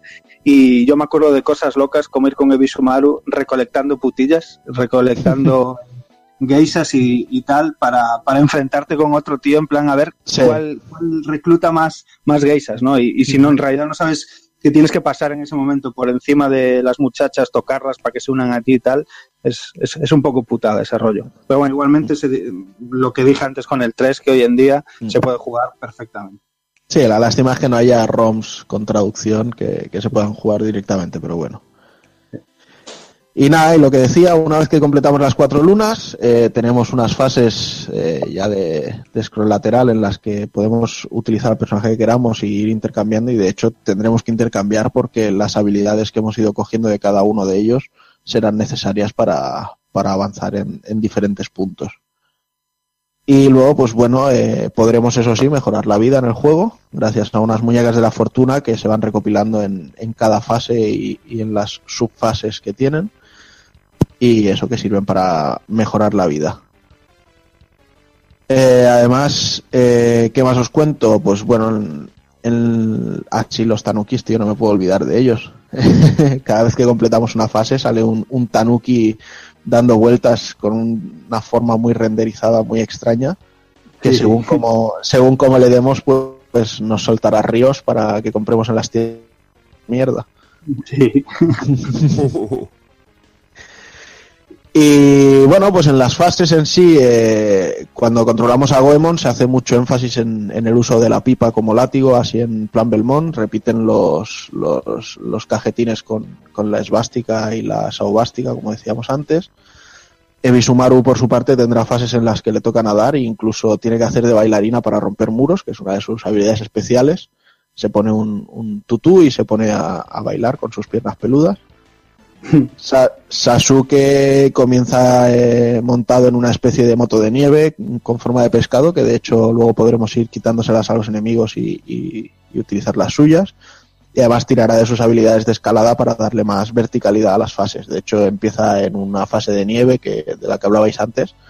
Sí. Y recuerdo que tenía una especie de. Si no era un subboss propiamente dicho, era una zona en la que acababa subiendo hasta el cielo a base de escalar por misiles y tenía que enfrentarse con una, no sé si era una nave o un helicóptero o qué. Hay, hay muy, mucha historia. Muy, muy, contra eso, ¿eh? Sí. Y, y, una fase en la que una bola, que está curradísimo eso, eh, va avanzando una bola de nieve que se va haciendo cada vez más grande, tirando nieve, sí. hasta que acaba en el agua y luego se va deshaciendo, ¿no? Entonces, ese pequeño y tú vas encima de ellos. Eso es espectacular. Sí, de este rollo, ya no solo el de la bola, sino que con Yae, precisamente, que es el otro personaje que nos queda, tendremos unos momentazos en una fase en la que irá haciendo surf sobre una ola durante sí. toda la fase. Y luego, pues bueno, sí que ya le desbloqueamos los poderes de sirena y podrá sumergirse, ir nadando y tener fases acuáticas, o incluso hacer de Tarzán colgándose de, de algunas lianas que, que, encontramos por ahí. Pero bueno, que todo quedará en segundo plano cuando ya consiga el bazooka. Y ahí empieza a repartir cera de la buena. Eh, luego, lo que sí que destaca mucho es el aspecto deportivo que le han dado a todo el, a todo el plantel de enemigos que nos encontraremos en el juego, ¿no? O sea, eh, ya decíamos antes que el, que el, jefe final es un bicharraco muy ciclado, que parece que le dedica muchas horas al gimnasio y parece que la temática en sí del juego es el, el deporte y, y, todo esto. Entonces, mm. en las primeras fases de Goemon, pues nos las veremos con unos tipejos que, que llevan bombas como si estuvieran practicando la modalidad olímpica de lanzamiento de peso. Luego tendremos cyborgs que chutarán balones de fútbol sobre los que nos tenemos que haber puesto primero y entonces ir pasando de unas zonas a otras en, saltos súper largos. Eh, tendremos enemigos que batean jugando a béisbol y que tenemos que aprovechar cuando hace un strike para subirnos encima del bate e ir saltando como si fueran plataformas. Esto es eh, genial, es una fase impresionante. Luego tenemos por ahí androides que practican remates de volei en nuestra cara, y bueno, todo, todo este amor, ¿vale? O sea, hay infinidad más de enemigos y de, y de cosas dedicados al, al deporte. Y en los escenarios, pues no se queda corto. Pues tenemos, eh, bueno, encontramos zonas como un desierto en la que vemos unas ciudades en cúpula sobre montañas con la forma de la cara de Goemon. Esto es muy bizarro. Impact, Luego vemos ahí, también como Goemon Impact, así. Sí, exacto, más bien Impact. Luego vemos eh, Budas con la, con la propia cara de Impact también por ahí. Uh tenemos estadios de fútbol, canchas de voleibol, de baloncesto, eh, bueno, y todas ellas, lógicamente, con, con cosas que, que, nos obligarán a, a esquivar, a plataformear y, y, tirarnos de los pelos a veces. Tendremos zonas de nieve y hielo con suelo resbaladizo, como hemos dicho antes. Uh. Persecuciones a la contra-style que vuelven a estar por aquí. Tenemos desde sumotoris que irán abriendo el camino antes que nosotros como sumotoris que lo abrirán después de nosotros una vez que consigamos evitarlos y, les matemos por la espalda. Habrá brazos con guantes de boxeo que intentarán chafarnos contra la pared cuando, cuando vamos escalando. Robots gigantes que hacen natación sincronizada y se cargan las plataformas por las que tenemos que ir pasando. Muchísima cosa. Y la verdad es que ya solo por, por, ver como todo el juego a, este campo, la verdad es que eh, vale la pena probarlo y está muy currado todo un apunte. Hay, eh, hay dos detallitos. A mí hay uno que me encanta, que es que, por ejemplo, en los pueblos ya no vas a ver la típica fauna japonesa, sino que ya ves aliens. Pero aliens samuráis y aliens de todo tipo, tío, que también me pareció una puta locura. Me encantó el detallito. Y luego hay una fase que es que es homenaje a los juegos de lucha, que ahí estábamos flipando cuando estaba jugando con Jordi, pero lo flipábamos muy fuerte que veíamos bichos haciéndote Sonic Booms, que vestidos como cierto, cierto personaje de Street Fighter, Sorryukens, Power Waves, Power Jasers, y es que eso era una auténtica, una auténtica pasada. Técnica pasada. Para mí, técnicamente, lo que es a nivel de esto es impecable y tipos de enemigo y todo brutal. Muy brutal. Sí, es como que Konami metió en una batidora todo lo que era su buen hacer y dijo, venga, vamos a hacer una mezcla de todo. y le salió, y le salió un, un, un gin tonic de puta madre. Completamente. Tenemos también por ahí perdidos minibosses en el juego. No, no es que haya demasiados, pero aparecen cuando les apetece. O sea, eh, no, no siguen un, un patrón muy establecido de en este punto te va a salir un boss, sino que simplemente va a su manera, a su bola. Cuando llevamos a Goemon nos tenemos que enfrentar con un balón de fútbol gigante que se irá haciendo pequeño en, en cada golpe que le demos hasta que luego se convierte en un transformer extraño que pegará chutes y, y bueno y se transformará de nuevo en balón para intentar darnos. La verdad es que está bastante cachondo este. Es un espectáculo, tío, un espectáculo ver cómo están los siete ahí haciendo escalado de formaciones, es, es la hostia. Sí, la verdad es que aquí sacaron chorra, ¿eh? Joder. Luego tenemos por ahí para Sasuke unos androides boxeadores a los que nos iremos enfrentando uno después de otro y que harán técnicas como Shoryukens o, o los Tiger Uppercuts de, de Joe Higashi, también aquí haciendo un poco más de, de homenaje a los juegos de lucha. Y luego hay una que es espectacular, que bueno, básicamente estaremos montados en un coche que está cayendo, haciendo caída libre, un coche rojo, y tendremos dos, dos robots eh, que juegan a hockey que irán importunándonos desde los laterales y básicamente tendremos que aguantar y sobrevivir hasta que el coche llegue al suelo. O sea, es Puta locura. impresionante. Eso es la locura de Konami en su máximo esplendor, tío. Solo por la Vaya. música y todo, tío. Sí, sí, pero si, si los minibosses son una locura, luego ya cuando llegamos a los bosses ya aquí se, se les fue la castaña, pero sobremanera, porque todos son mini, todos son minijuegos aquí. Entonces, Mon, eh, y eh, si no recuerdo mal, en todos controlamos a Impact, eso sí, o sea, al personaje que llevemos en el momento, pero controlando a Impact. Con Goemon tendremos un, un juego de caída libre en el que el robot enemigo hace un salto desde el espacio, desde la nave desde la que pretenden invadir, y se lanza en picado con la, con la katana para cortarnos. Entonces, eh, básicamente eh, vamos viendo cómo cae y, y van descendiendo los números de, de metros de distancia y lo suyo es pulsar arriba en el momento justo para coger el, el filo de la espada y tener un power up ahí y entonces hacer un pique de botones para, para cargar la barra y lanzarlo de nuevo de, de vuelta a la, a la nave. Y esto tendremos que hacerlo tres o cuatro veces y entonces el bicho ya revienta y, y completaremos el combate. Me estaba, me estaba partiendo el culo porque si no pulsas lo de arriba en el momento te pegan una tajada brutal. que era brutalísimo. Este, esta prueba nos molaba, nos moló mucho. Jugando con Jordi fue brutal, tío. Flipaba No, con, el, con el tío tirándose a la atmósfera, veías que caía con la espada ahí ardiendo. Dices, madre mía. Luego la, la que sí que está jodida es la de Bisumaru, que es un típico quiz japonés de estos que tanto gustan por allí.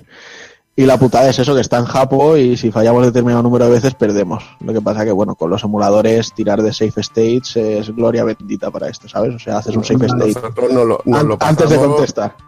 Nos lo pasamos como machos, con una libreta y apuntando, y apuntando la letra de lo que significaba la primera, la- la- lo, que, lo que coincidía en la respuesta, y entre, entre el señor City y yo nos lo pasamos esto como, como señores, apuntando y ahí como, como auténticos enfermos, tío. Y nada, y aquí pues cada vez que acertemos, pues eh, Impact le hará una lluvia de, de una ondanada de hostias al, al robot rival que lo dejará tibio.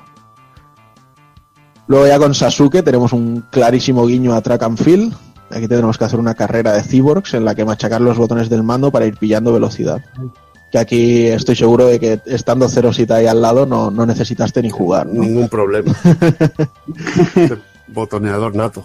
Y bueno, aquí es que solo, solo faltó eso, que al final de, de la carrera hubiera habido el, el pulsar el botón para hacer el salto de longitud o el lanzamiento de jabalina, porque es que es clavado. Bueno, había Pues- obstáculos que tenías Exacto. que quitando. Sí, teníamos una serie de obstáculos que eran muros y que nos pedían que pulsásemos una flecha de dirección y entonces teníamos que ir haciéndolo como si fuera un, un DDR o cosas así. Y luego ya tenemos el, el boss de Yae, que es un combate que se resuelve jugando unas partiditas, algo parecido a un, a un Puyo Puyo, que en este caso, para ser más concretos, es el Pazura Dama, que es una saga de Konami. Que para mí, para mí seguirá siendo un Puyo Puyo porque yo no conocía al Pazura Dama y antes de grabar me ha dicho Evil, ¿pero qué haces, loco? Es un Pazura sí. Dama, no conoces el juego del perrete y yo, pues no. A ver, ¿Y lo, cómo, del y cómo perrete, est- y- lo del perrete te lo ha dicho Jordi. y cómo Te ha estás dicho- vivo to- y cómo estás vivo todavía? Pero el Pazura Dama, que hicimos un programa de ficha y lo explicamos, pedazo cabrón. Pero yo no tengo Me cago en ti. eh. Ya las olvido. Es un puzzle dama que en Super está muy molón. Chulísimo. Sí. Sí, sí. Y nada, y ya eso sí, el combate final es una batalla entre Impact y, y el antagonista, que tienen un pique de, de tirarse la pelota, una especie de balón prisionero. Solo que es, no como, es un balón, como- ¿eh? es, es como si fue- es como una estrella de la muerte. Sí, ahí, ahí, ahí. Vamos allá. y que va en plan, bueno, pues yo te la tiro desde el planeta y tú me la tiras desde la nave. Sí, sí. Y al final, pues cuando podemos con él, acabamos con él, pues bueno, viene un ending tan absurdo y maravilloso como el resto del juego, pero que, que no os lo voy a contar. O sea, os voy a dejar simplemente con, con ese resquemor ahí a ver si, si os animáis a probar el juego. Aquí es que es que se queda con este Goemon 4, eh, tiene todas esos, eso- esas cosas que nos gustan, por ejemplo, de Platinum, ¿no? Esa- esas locuras, lo que tú dices, lo de tirarse ahí el, el tío desde lo alto de la nave, el otro desde la Tierra, tirándose tirándose el satélite este, la estrella de la muerte, es que son locuras. Es que cuando lo otro con lo de la, lo de la katana y todo eso. Es que es lo que ahora, por ejemplo, a día de hoy solo nos, nos da Platinum. Porque hay pocas pocas compañías que hagan este tipo de locuras que nos molan. En Wonderful en- y en Bayonetta hay, hay momentos muy parecidos a estos. Yo es que me parto, me parto el culo cuando devolvían la estrella a la muerte, verte al otro personaje ahí parándola ahí, echándose hacia Sí. atrás ahí. Es, es tan Y- y bestia. de hecho, y de hecho que, que tenía rollo de ángulo y que si te pasabas de vueltas eh, tirabas la bola alrededor y daba la vuelta a tu planeta y te impactaba contra ti, ¿sabes? O sea, Sí. que es brutal. Pues sí, y nada, una vez completado, pues ya se, se desbloqueaban todos los minijuegos. Lo único que este último, en vez de ser en vez de ser un balón prisionero, pues era una especie como de, de juego de bolos, en el que lanzábamos la estrella de la muerte a, a diferentes planetas. Y además se desbloqueaba por ahí también el Time Pilot 95. Sí, un homenaje a un clásico de Konami. Apuntar que, que si tenemos multitap podíamos jugar al Pazura Dama cuatro players en competitivo, que eso también era una gozada. No sé. Y nada, bueno, técnicamente ya os he dicho que lucía espectacular. eh, hemos ido comentando eh, todo con sus usos de modo 7, etcétera, etcétera. O sea, no se le podía pedir más a este cartucho, era perfecto en mi opinión. Y las músicas, la verdad es que tampoco se quedaban atrás. O sea, aquí vimos muchos ritmos funkis mezclados con melodías típicas del folclore japonés, que bueno, es la línea a la que nos tenía quizá acostumbrado la saga. Y nada, nada que apuntar que no, que no hayamos dicho ya sobre ello. Así que finalmente solo deciros que, que probéis este, este juego.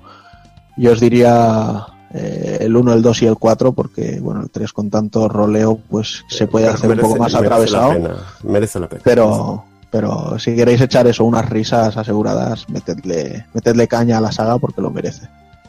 Me- merece la pena hasta el 3. 24 megarros y, y decir que para mí, en, igual que el 2 es considerado el mejor, a mí también me encanta, es que los pares son los buenos, los mejores. Este 4 es la culminación de la saga, es que es brutal, tiene tantas cafradas y a nivel técnico es tan burro, tío. Es, es un increíble colofón a lo que a lo que son los Goemon de Super, de Super Famicom. Poco más. Sí, es un, es un broche a la saga, pero vamos, o sea, fantástico, ¿no? Eh, igualmente lo que tú dices, no desmerecer el 3, pero quizás el, el, el 2 y el 4 sí están considerados a lo mejor como los mejores por, por su jugabilidad directa, por ser más accesibles Sí. y demás. Pero vamos, o sea, este 4 joyazan de la saya y broche fantástico, sin duda. Bueno, y si ya habéis, ah, habéis acabado de, de hablar de la tetralogía para los 16 de Nintendo de Goemon, eh, es justo eh, recalcar también que hay un spin-off, ¿vale? Eh, llamado Soreyuki Bisumaru Karukiru Meiru Kieta Goemon no Nazo, del 96, El que está mamonazo. como su nombre, Mamonazo. Mamonazo. Goemon mo- Mamonazo.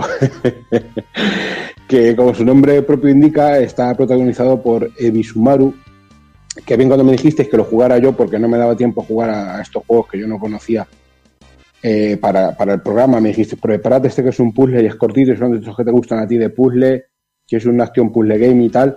Yo me esperaba un rollo, pues, lo ir a lo fácil, un Puyo Puyo, un Tetris, un Columns, alguna mierda de esas. Y lo cierto es que me ha volado la puta cabeza, ¿vale?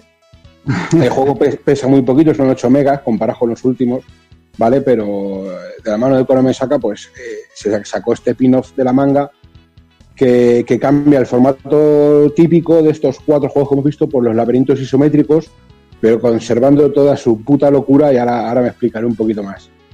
El argumento muy, muy cortito, tampoco necesitamos mucho más para un juego de puzzle, pues simplemente que el bueno de Bisumaru va a buscar a Goemon a su casa, es lo que más o menos creemos, y este no está. En lugar de ir a buscarlo, pues se marca un Evil, ¿vale? En, su juventud, pues marcarse un Evil es liarse a jugar a un juego y que se te haga de día. Pero en lugar de pasarle un día como le pasó a Evil, pues a este se le va la pinza y se tira cuatro o cinco días jugando ahí y de repente, y tras dejarlo todo hecho unos zorros, cleans incluidos, se puede ver cómo deja todo lleno de cuencos y cleans usados, sospechoso ahí lo de los cleans usados, pues se da, cuenta de que no ha encontrado Goemon y, sale cagando leches, ¿vale? Que, es lo que tiene jugar a la Super, que te roba la vida y el corazón y se te hace, se te pasa el tiempo, en tiempo volado. La vida misma. La vida misma. Y ese es justo ahí donde, donde empezamos, ¿no? Cuando Visual se da cuenta de que tiene que, encontrarlo y sale cagando leches de la casa y ahí, ahí, ahí arrancamos. Eh, podemos elegir entre un modo historia, ¿vale? Que, el modo historia se desarrolla con un mapa isométrico al abandonar la casa de Goemon. Eh, vas pasando por casas de fulanos pues, que te van dando la vara y que en realidad, pues por lo que decimos, por el tema del lenguaje, pues no sé muy bien cojones te dicen. Y verás unos agujeros en el mapa, unas marcas, que es propiamente los puzzles en sí. El sistema de juego es muy especial, ¿vale? Eh, es lo que digo, no tiene nada que ver con el tipo de puzzles clásicos, digamos, es más un action puzzle game, un APG, ese famoso programa que debemos todavía que no hemos recuperado nunca. Eh, digamos que es aún así sigue siendo un puzzle eh, para lo bueno y para lo malo. Eh, hay tiempo para pasar las fases y hay ítems que hay que recoger en algunas para aumentar la puntuación, acelerar el paso de Bisumaru y, te dé bonificaciones para, para el final. El japonés en estas fases no es imprescindible, pero vamos, se agradecería, pero aún así se deja jugar muy bien y es muy directo. El sistema de juego, para que lo entendáis sin ver un vídeo, en YouTube hay algunos, pero muy cortitos, son las primeras pantallas. Es una mezcla entre el, clásico Chip Challenge de, que bueno que está en Spectrum y en, y en Atari Lynx, que es este juego de puzzles de vista aérea, en el cual un personaje va recorriendo un mapa y pasa por algunos interruptores que te lanzan hacia adelante y entras en cadena y avanzas sin, digamos, sin, sin controlar todo el personaje y en otro momento sí, parecido a lo de los líderes, a lo de los gimnasios Pokémon, sabes que hay plataformas que te van empujando y vas eh, enfrentando unos entrenadores u otros. Pero aquí no controlamos eh, para ningún momento a Bisumaru, ¿vale?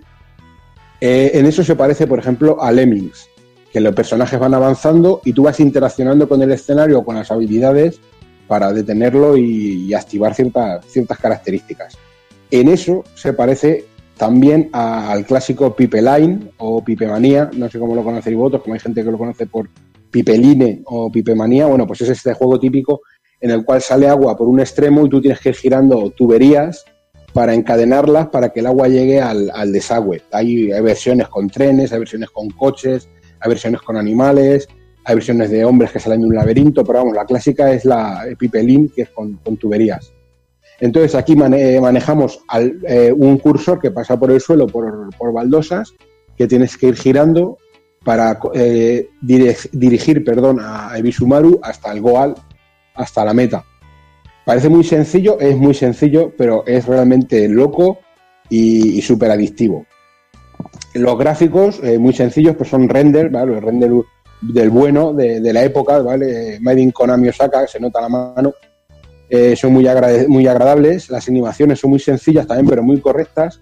Y los fondos para la acción eh, son estos típicos que parecen un fondo del Windows, ¿vale? Son estos clónicos que, por, ejemplo, en, en, Teddy Boy también los fondos eran así, o las fases del bonus del, del Sonic también son estos fondos que son genéricos que se van moviendo por el fondo, pero vamos, no molestan. Eh, pero por lo demás, el personaje, la intro, el mapa del mundo, todo, todo muy correcto y muy sencillito, pero, pero muy bien.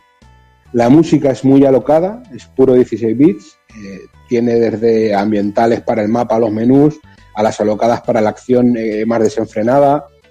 Los FX son muy correctos, aunque tampoco es una cosa muy a destacar este tipo de juegos, ¿no? Pero, pero una vez Konami dando lo mejor de sí y, y lo que se cumplen sobradamente. La duración para ser un juego de este tipo es bastante, a mí me ha sorprendido. Y como tienes el mapa y supongo que la peña con la que te raja, con la que vas hablando, te va guiando, dando consejos y creo que misiones, ¿vale? Con el puto japonés, pues no me entero de nada, pero supongo que eso alargará un poquito haciendo las cosas bien, un poquito la vida del juego. Eh, no se hace nada cansino ni lineal, eh, pero vamos, eh, repito que es un juego de puzzles y hay que saber lo que vamos a jugar, ¿vale? O sea, sabiendo eso, pues es una acción puzzle game y, sabiendo lo que te vas a encontrar está muy, muy bien y es muy divertido. El otro modo del que no he hablado y que os recomiendo sobre todo es el modo dos jugadores, ¿vale? Aquí yo me descojono vivo. Yo, ¿vale? Tú seleccionas la fase y la puntuación a la que hay que llegar, pero tiene una jugabilidad es súper adictiva, súper loca, súper frenética. Es la locura del modo one, eh, un jugador, ¿vale? Pero añadiendo lógicamente el, el, segundo jugador. Aquí cada uno va cambiando las baldosas a su, a su libre albedrío con un cursor cada uno y tienes que dirigir a Ebisumaru a tu, a tu meta. Cada jugador tiene su meta. Eh, problema, que aquí Ebisumaru, pues hay unos 6 o 7 por pantalla. Están todo el rato generando Ebisumarus y tienes que dirigirlos. El, el otro jugador te cambia las fichas. Ebisumaru, si pisa un interruptor, coge una bomba.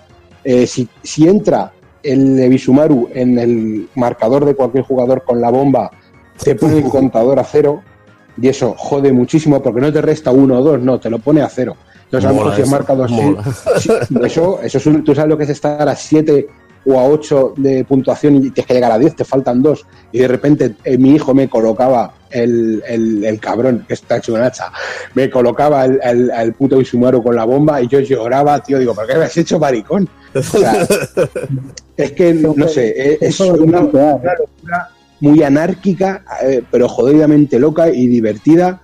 Y, y, ya te digo, con mi hijo yo lo he gozado, con el pequeño, que de hecho él me vio jugando. Yo no sabía que había un modo de jugadores, claro. Primero probé la primera selección, como está en japonés, y jugando, y dijo, ah, podemos jugar los dos. Digo, no sé, vamos a probar y tal. Y fue algo, fue algo increíble. Como Bastion Puzzle Game no tiene desperdicio, y yo sobre todo os, os recomiendo jugar los dos jugadores. Y para dirimir, sobre todo nosotros hemos usado esta semana para para dirimir cosas en plan, venga, ¿quién pone en la mesa? Pues el que pierda pone en la mesa. Hay que hacer deberes, no, no hay que hacer, pues si pierdes, hacer los deberes. Hay que decir que me ha ganado más veces que las que yo le he ganado a él, ¿vale? Pero... ¿Así alguna cosilla queréis decir? No, no, qué grande, que me parece maravilloso. Ya os digo, yo es un juego que me ha sorprendido mucho, es muy sencillito, no merece mucha más atención, sino no tiene nada que ver si esperáis un juego de la calidad y de la duración de los otros no tiene nada que ver, pero yo digo, como puzzles y a los que guste los puzzles de acción, eh, vamos, es un descubrimiento y una, y una auténtica locura. Venga, pues como supongo que, que Evil y Dani seguramente querrán dar unas conclusiones finales, les voy a dejar un poquito de tiempo. Empiece Evil, por ejemplo. Hostia, bueno, ya, ya es que he hecho conclusiones en todo. Ah, bueno, pues mejor, pues venga, pasa palabra, Dani, venga. Eso que nos ahorramos, venga. Decir, Dani. Nada, decir que prometemos que habrá otro programa, venga. otro con Play y, y, Nintendo 64, que hace falta, que Goemon Forever. Y yo, y yo más de lo mismo, o sea, subrayo ahí las palabras de Levil, ya nos hacemos cansinos elogiando todas las maravillas que ofrece Goemon y, y, y que jode un poquillo lo algo desconocida que es y que aquí así por lo menos le damos algo de visualización a, a, lo que es la saga y esos juegos que quedaron un poco ahí ocultos en, en, el catálogo japonés de Super, pero que bueno, que prometemos venir con más Goemon y, comentar así un poco las, las entregas de 64, de Play 1 y si podemos algo de, de Game Boy por ahí. Bueno, pues nada, en principio, pues eso es lo que comentan. Eh, acercaros esos, esos títulos más, más jugables, más amigables con el tema occidental y deciros que, bueno, lo que os comentaba antes del tema de YouTube, eh, la gente que lo ha jugado ahí en el grupo de Telegram que no había jugado, creo que han acabado todos eh, bastante encantados con Goemon 2. Y, y poco más, eh, simplemente es eso. Si os gusta la Konami antigua, si os gusta las locuras y todo eso, creo que es una saga, eh, si no la conocéis, a descubrir porque merece y mucho la pena. Así que yo creo que con esto nos vamos a ir despidiendo, va.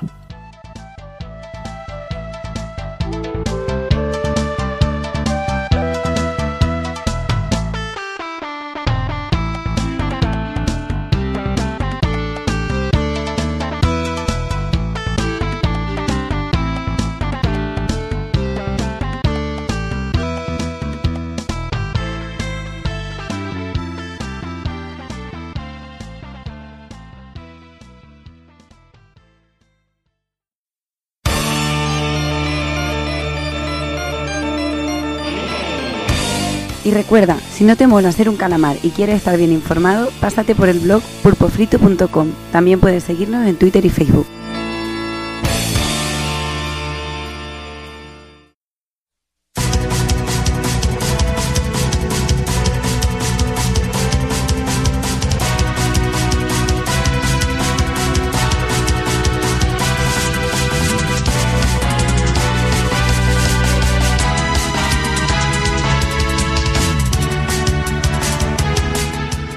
Pues nada, hasta aquí el programa. Eh, bueno, como hemos dicho, una saga que nos encanta por lo general y que debéis descubrir.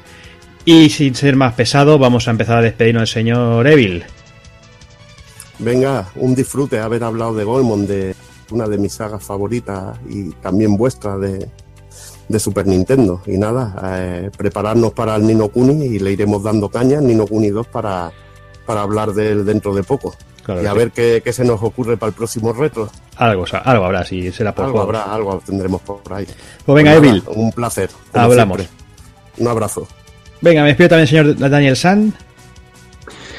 Pues nada, hasta ahí. Eh, estaba yo pensando así ahora, escuchándos, que, que somos un poco gilipollas porque siempre estamos Bueno, sí, solo es un ahí poco. pinchando diciendo. Un Sí. poco, solo un poco. en plan que, coño, si saga o juegos que traemos aquí a Retropool Podcast siempre son recomendables y siempre son maravillosos. Sí, claro. Bueno, a lo mejor algún día podemos hacer alguna, algún juego de juegos de mierda. Oh, sí, por favor. ¿Ves? Hay uno ya, se está tocando, tío. Se está tocando, el cabrón. Claro, tío. Está ahí el gorrino ahí retozándose en el lodo. Yo solo digo, yo solo digo, Como la vida de que todos y cada uno de vosotros tiene algún juego mierda que os flipa. ¿no? yo solo digo, hombre, solo digo, sí. Alex, que en el ambiente Pero está ese muchos. especial de LJN, que eso hay que hacerlo un día. El de LJN. Y uno de Urgol, maravilloso. Y uno de Gold también sería muy bruto, ¿eh? Sí, sí. Bueno, de Pues iremos- US, US, US Gold. El, Perdón. o- el oro de los el oro de los Yankees, tío. El oro yankee. Oro yankee. Madre mía. Abriremos por ahí algún día la caja de Pandora de las tragedias y- de los dramas, dramas de proporciones épicas que tenemos que hacer. Y sin más, eso, que nada, que besos, abrazos, que nos vemos en el, en el actual. Venga, Dani, a descansar también. Nada. Y venga, me también el señor Dark Kafka. Pues nada, guapo, muchísimas gracias por haberme hecho conocer, sobre todo el puzzle que es al que más le he dado. Pero también estos juegos que ya te digo que es que no tenía ni puta idea, solo jugué un poquito al de Super prestado, como ya he comentado. He aprendido mucho, eh, los voy a poner en la, en Super Mini para poder jugarlos y, y darles un poquito de amor, que yo creo que los merecen. Lo he pasado genial y eh, eh, me ha gustado mucho, pues sobre todo Dani y Epic Ryu en este capítulo de hoy, que, que yo que sé, que da muchísimo gusto, ya te digo, aprender cosillas, sobre todo cuando uno no conoce cosas, que parece que si alguien dice que alguien no conoce algo, parece que es tonto, y yo debo ser el más tonto del mundo, no sé. Tonto, lo he dicho, disfruta mucho, aprende mucho. Lo primero es que hay que aceptar lo que sepas, luego aprendes con la Claro. curiosidad que tengas, coño. Ahí Claro, está. pero como parece ahora que si dices alguna cosa por ahí enseguida... No, es que ya sabes que se lleva, ya sabes que se lleva de moda. Hostia, eh, que sale el Kizikarus que salía ahí. ¿Tú no jugaste al Kizikarus antiguo, desgraciado? ¿Qué coño hablas? No sé, Claro. ese tipo de cosas. El juego de la vida, ¿no? eso. Ahí está, sí, tío. El juego de la vida. No cuesta Pues, nada en aceptar. Hostia, gracias a este Kizikarus nuevo que ha salido he descubierto uno antiguo que no conocía. Es Pues tan yo, fácil mira, yo- decirlo como eso, tío. Yo en propiedad lo único que tengo es el de Nintendo 64 y el de Super, que por ahí ya no sabía ni que había uno de Game Boy, que ahora buscando información, ya te digo, pillé el de Game Boy. El de Game Boy me hizo aquí un regalico Dani, tío, y es una puta maravilla, tío, es una puta maravilla. Pues también habrá que echarle un tiento como en la emuladora, en la portátil, ya mirad. Y ya te digo, lo he pasado muy bien, a ver de qué mierda hablamos otro día y recalco lo de mierda, ¿eh? Eso, que eso me ha gustado, ha quedado en el aire. y nada, guapos, que paséis buena semana y ya pues, nos vemos en el próximo. Nos oímos en el próximo. Muy bien, Casca. Hablamos en breve. Un besito negro. Y venga, me despido también, señor Takokun. Pues Ale, chatos, muy rápido porque yo no sé cómo estáis vosotros, pero empezamos la Semana Santa, arrancan las comidas y a mí me esperan torrijas de los dos tipos en casa. Ah, pensaba que ibas a decir que te espero una buena comida. Así que... Que hay que comer Así pescado, que oye. disfruta- Disfrutad mucho el podcast, las fiestas espero que las hayáis disfrutado, pues lo escucharéis tarde y nos vemos con Inokuni y esas cosas. Así que venga, un abrazo. Venga, que acuérdate que hoy, so- que hoy solo se puede comer pescado, ¿eh? Acuérdate. Sí, los cojones. Almeja de carril. Hoy almeja de carril. En fin, pues lo dicho, hasta aquí el programa. Eh, simplemente, como decían eh, por aquí, eh, de aquí un- unos días eh, volvemos con el análisis de Nino Kuni 2 y de aquí un mesecillo aproximadamente, pues ya veremos con qué nos, nos desmarcamos. Así que nada, como siempre os digo, señoras, señores, niños, niñas, portaros bien, ser buenos y un saludo a todos.